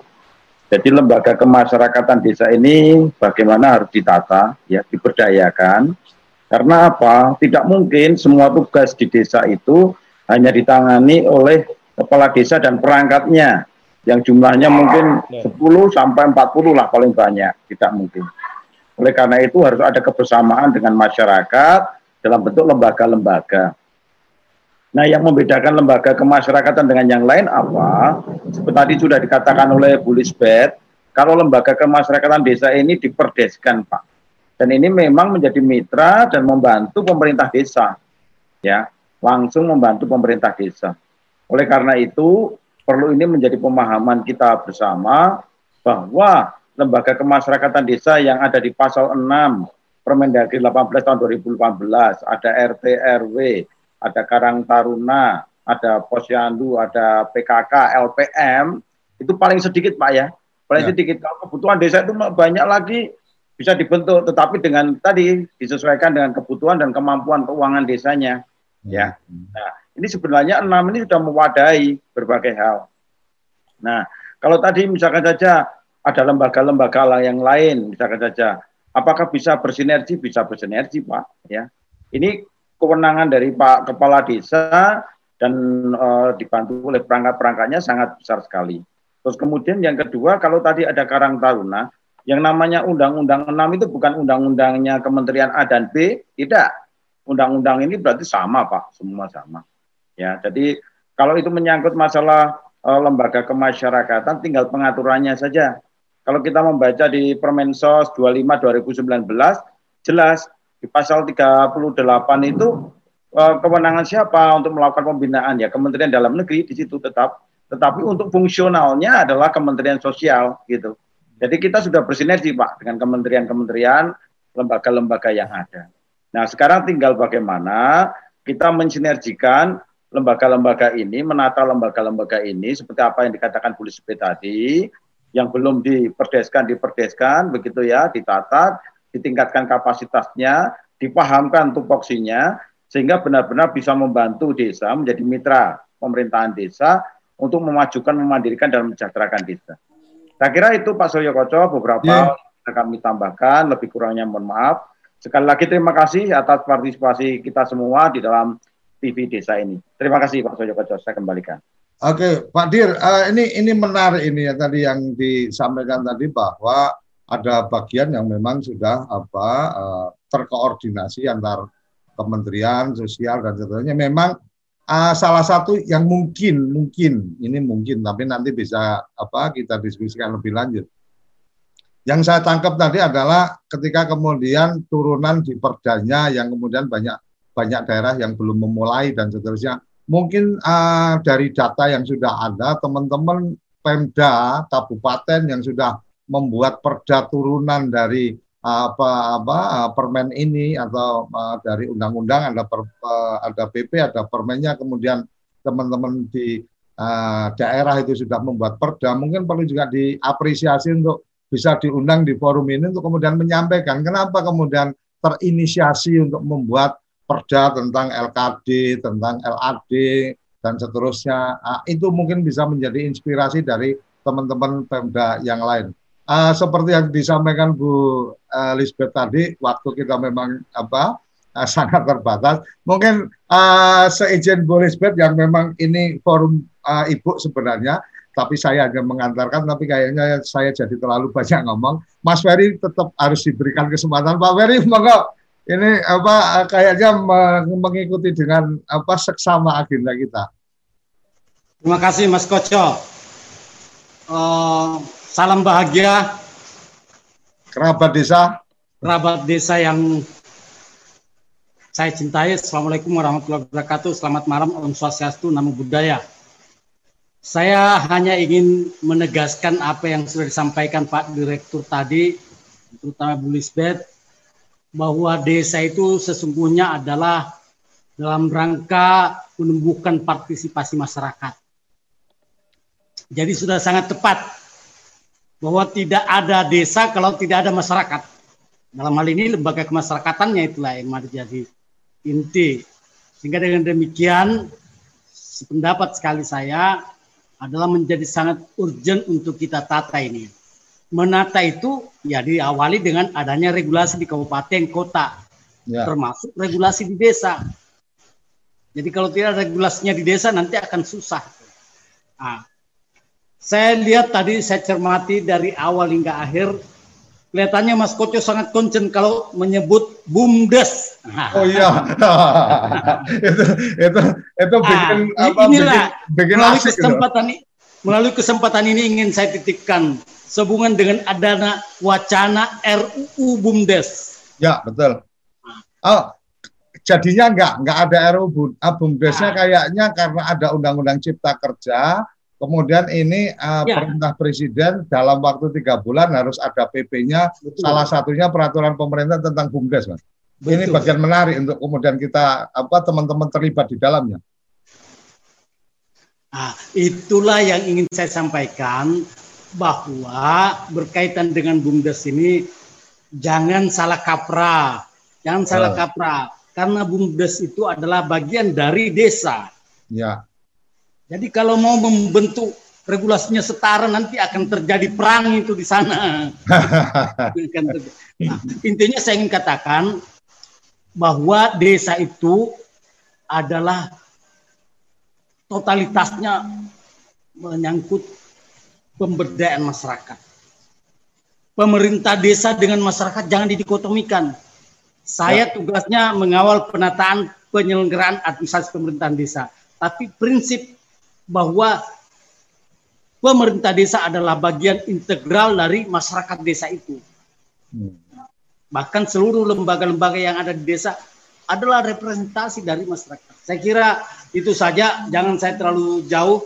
Uh, sekaligus ingin menyampaikan ini mati lampu ini di sini karena hujan deras. hujan, lagi hujan ya aja. Oh ya udah, udah hidup lagi. ya udah. ya, saya ingin tekankan tadi problem berkaitan dengan Karang Taruna atau lembaga-lembaga lain yang punya uh, pihak lain yang melakukan pembinaan secara fungsional dalam konteks program-program itu masuk ke desa, mbok ya pahamilah di desa itu harus dilibatkan dari awal. Kan implikasinya tadi anggaran. Ketika terjun bebas ke Karang Taruna yang ada dari Kementerian Sosial tanpa lewat pemerintah desa itu akan menjadi masalah. Ya. Ini masuk ke dalam wadah desa secara menyeluruh. Apa itu dibawa koordinasi pemerintah desa. Jadi Eh, pemerintah desa juga kepala desa dan perangkat jangan menganggap dirinya sebagai satu-satunya penguasa. Tidak dia hanya merupakan pelaksana fasilitator masyarakat. Jadi itu saya sangat sepakat. Intinya desa adalah masyarakat sehingga penguatan LKD penataannya LKD dan pemberdayaannya D LKD itu adalah sesuatu yang sangat-sangat mendasar untuk kita lakukan kecepatan penyelesaian. Demikian Pak Koco. Selamat bahagia kerabat desa. Oke, terima kasih. Bulis, ini tinggal tiga menit kayaknya kesempatannya closing statement. Jadi saya saya sangat uh, saya sangat uh, uh, berbahagia teman-teman di apa Bina Pemdes apa memanfaatkan ini atau memberi uh, menjadikan ruang malam minggu ini menjadi tempat untuk kita apa sharing banyak hal. Dan alhamdulillah lagi apa uh, di sebelahnya pro apa uh, Dukcapil juga Prof. Zidan akhirnya juga uh, setelah saya rayu cukup panjang sepakat untuk kemudian berbagi apa uh, informasi tentang kependudukan. Jadi luar biasa TV Desa uh, akan benar-benar menjadi tempat untuk kemudian teman-teman di desa mendapatkan edukasi dari uh, sumber-sumbernya langsung. Monggo boleh untuk bisa memberikan closing statement. Ya, terima kasih Pak Suryo. Terima kasih juga buat teman-teman dari kabupaten, kota, provinsi, dan desa. Uh, pada prinsipnya kita sepakat kalau desa kita ini ingin maju, berarti LKD dan LAD-nya juga harus maju. Uh, bagaimana memajukannya? Pertama kita harus menata, kemudian memberdayakan. Nah, mungkin tadi ada pertanyaan Permendagri yang dimaksud adalah permen, eh, keput maaf saya bukan Permendagri, keputusan Menteri Dalam Negeri 050 tiga garis data 3708 tahun 2020 tentang pemutahiran Permendagri 90. Jadi artinya teman-teman dari daerah ini sudah dibuka ruang bagi kita untuk melakukan pemberdayaan LKD dan LAD melalui uh, urusan dan penganggarannya. Jadi sudah terbuka kode rekeningnya. Ini silahkan nanti bisa di, uh, di dimulai saat ini kita mulai memberdayakan LKD LAD kita karena tanpa LKD dan LAD filosofi desa itu tidak ada. Karena desa itu sebenarnya adalah dari masyarakat untuk masyarakat, demokrasi yang paling hakiki adalah di desa. Jadi mari kita sama-sama memberdayakan LKD dan LAD yang kemudian ke depannya kita akan mendayagunakan. Bukan hanya oleh Kementerian Dalam Negeri, tapi oleh seluruh kementerian, lembaga pemerintah dan, dan pemerintah itu harus mendayagunakan LKD yang ada di desa. Itu adalah amanat Undang-Undang Nomor 6. Terima kasih Pak Suryo, terima kasih juga untuk Pak Direktur, Pak Eko, Pak Ferry dan juga Pak Kapus, Pak Dedi yang selama ini kami bersama-sama saya adalah uh, banyak belajar dari beliau ketika kita menata dan memberdayakan LKD di Dirjen Bina Pemdes. Terima kasih teman-teman. Nanti mungkin ada pertanyaan-pertanyaan yang belum sempat kami jawab. Kami akan coba jawab bersama teman-teman lain yang ada di direktorat kami. Demikian Pak Suryo, kita tetap sehat dalam masa-masa pandemi COVID-19 ini.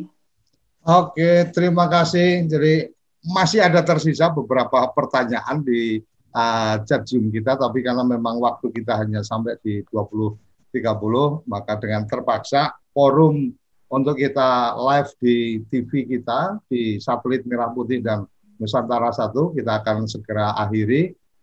Uh, acara ini juga bisa diakses melalui aplikasi di Android, uh, di Android dan juga di iOS menggunakan aplikasi GenClick. Jadi siaran langsung bisa diikuti melalui handphone, juga disiarkan secara langsung melalui channel YouTube kita. Dan apabila terlewatkan semua, masih ada juga kesempatan ruang untuk mengikuti obrolan kita dengan podcast. Di semua aplikasi podcast, uh, dialog-dialog ini uh, kita akan upload paling lambat dua hari setelah acara. Eh, teman-teman uh, bisa langsung mencari di sana TV Desa dan kemudian dicari malam minggu uh, malam mingguan desa. Jadi TV Desa memang akan kita bikin menjadi TV yang tidak biasa.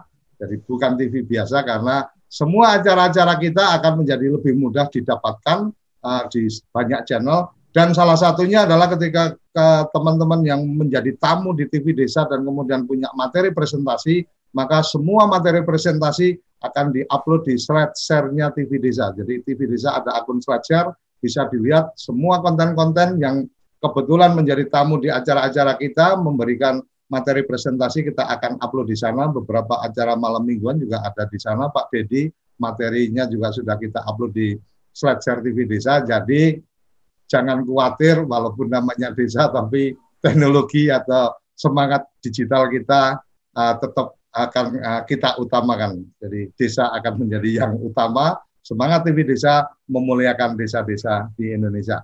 Sampai di sini malam mingguan desa bersama Kementerian Dalam Negeri kita akan ketemu lagi di malam minggu berikutnya dan beberapa chat di sini salah satunya berharap ada satu pelatihan dan seterusnya untuk LKD dan LAD saya pikir akan menjadi catatan di teman-teman Bina Pemdes untuk kita uh, bisa menyelenggarakan acara-acara virtual yang bisa diikuti oleh lebih banyak masyarakat.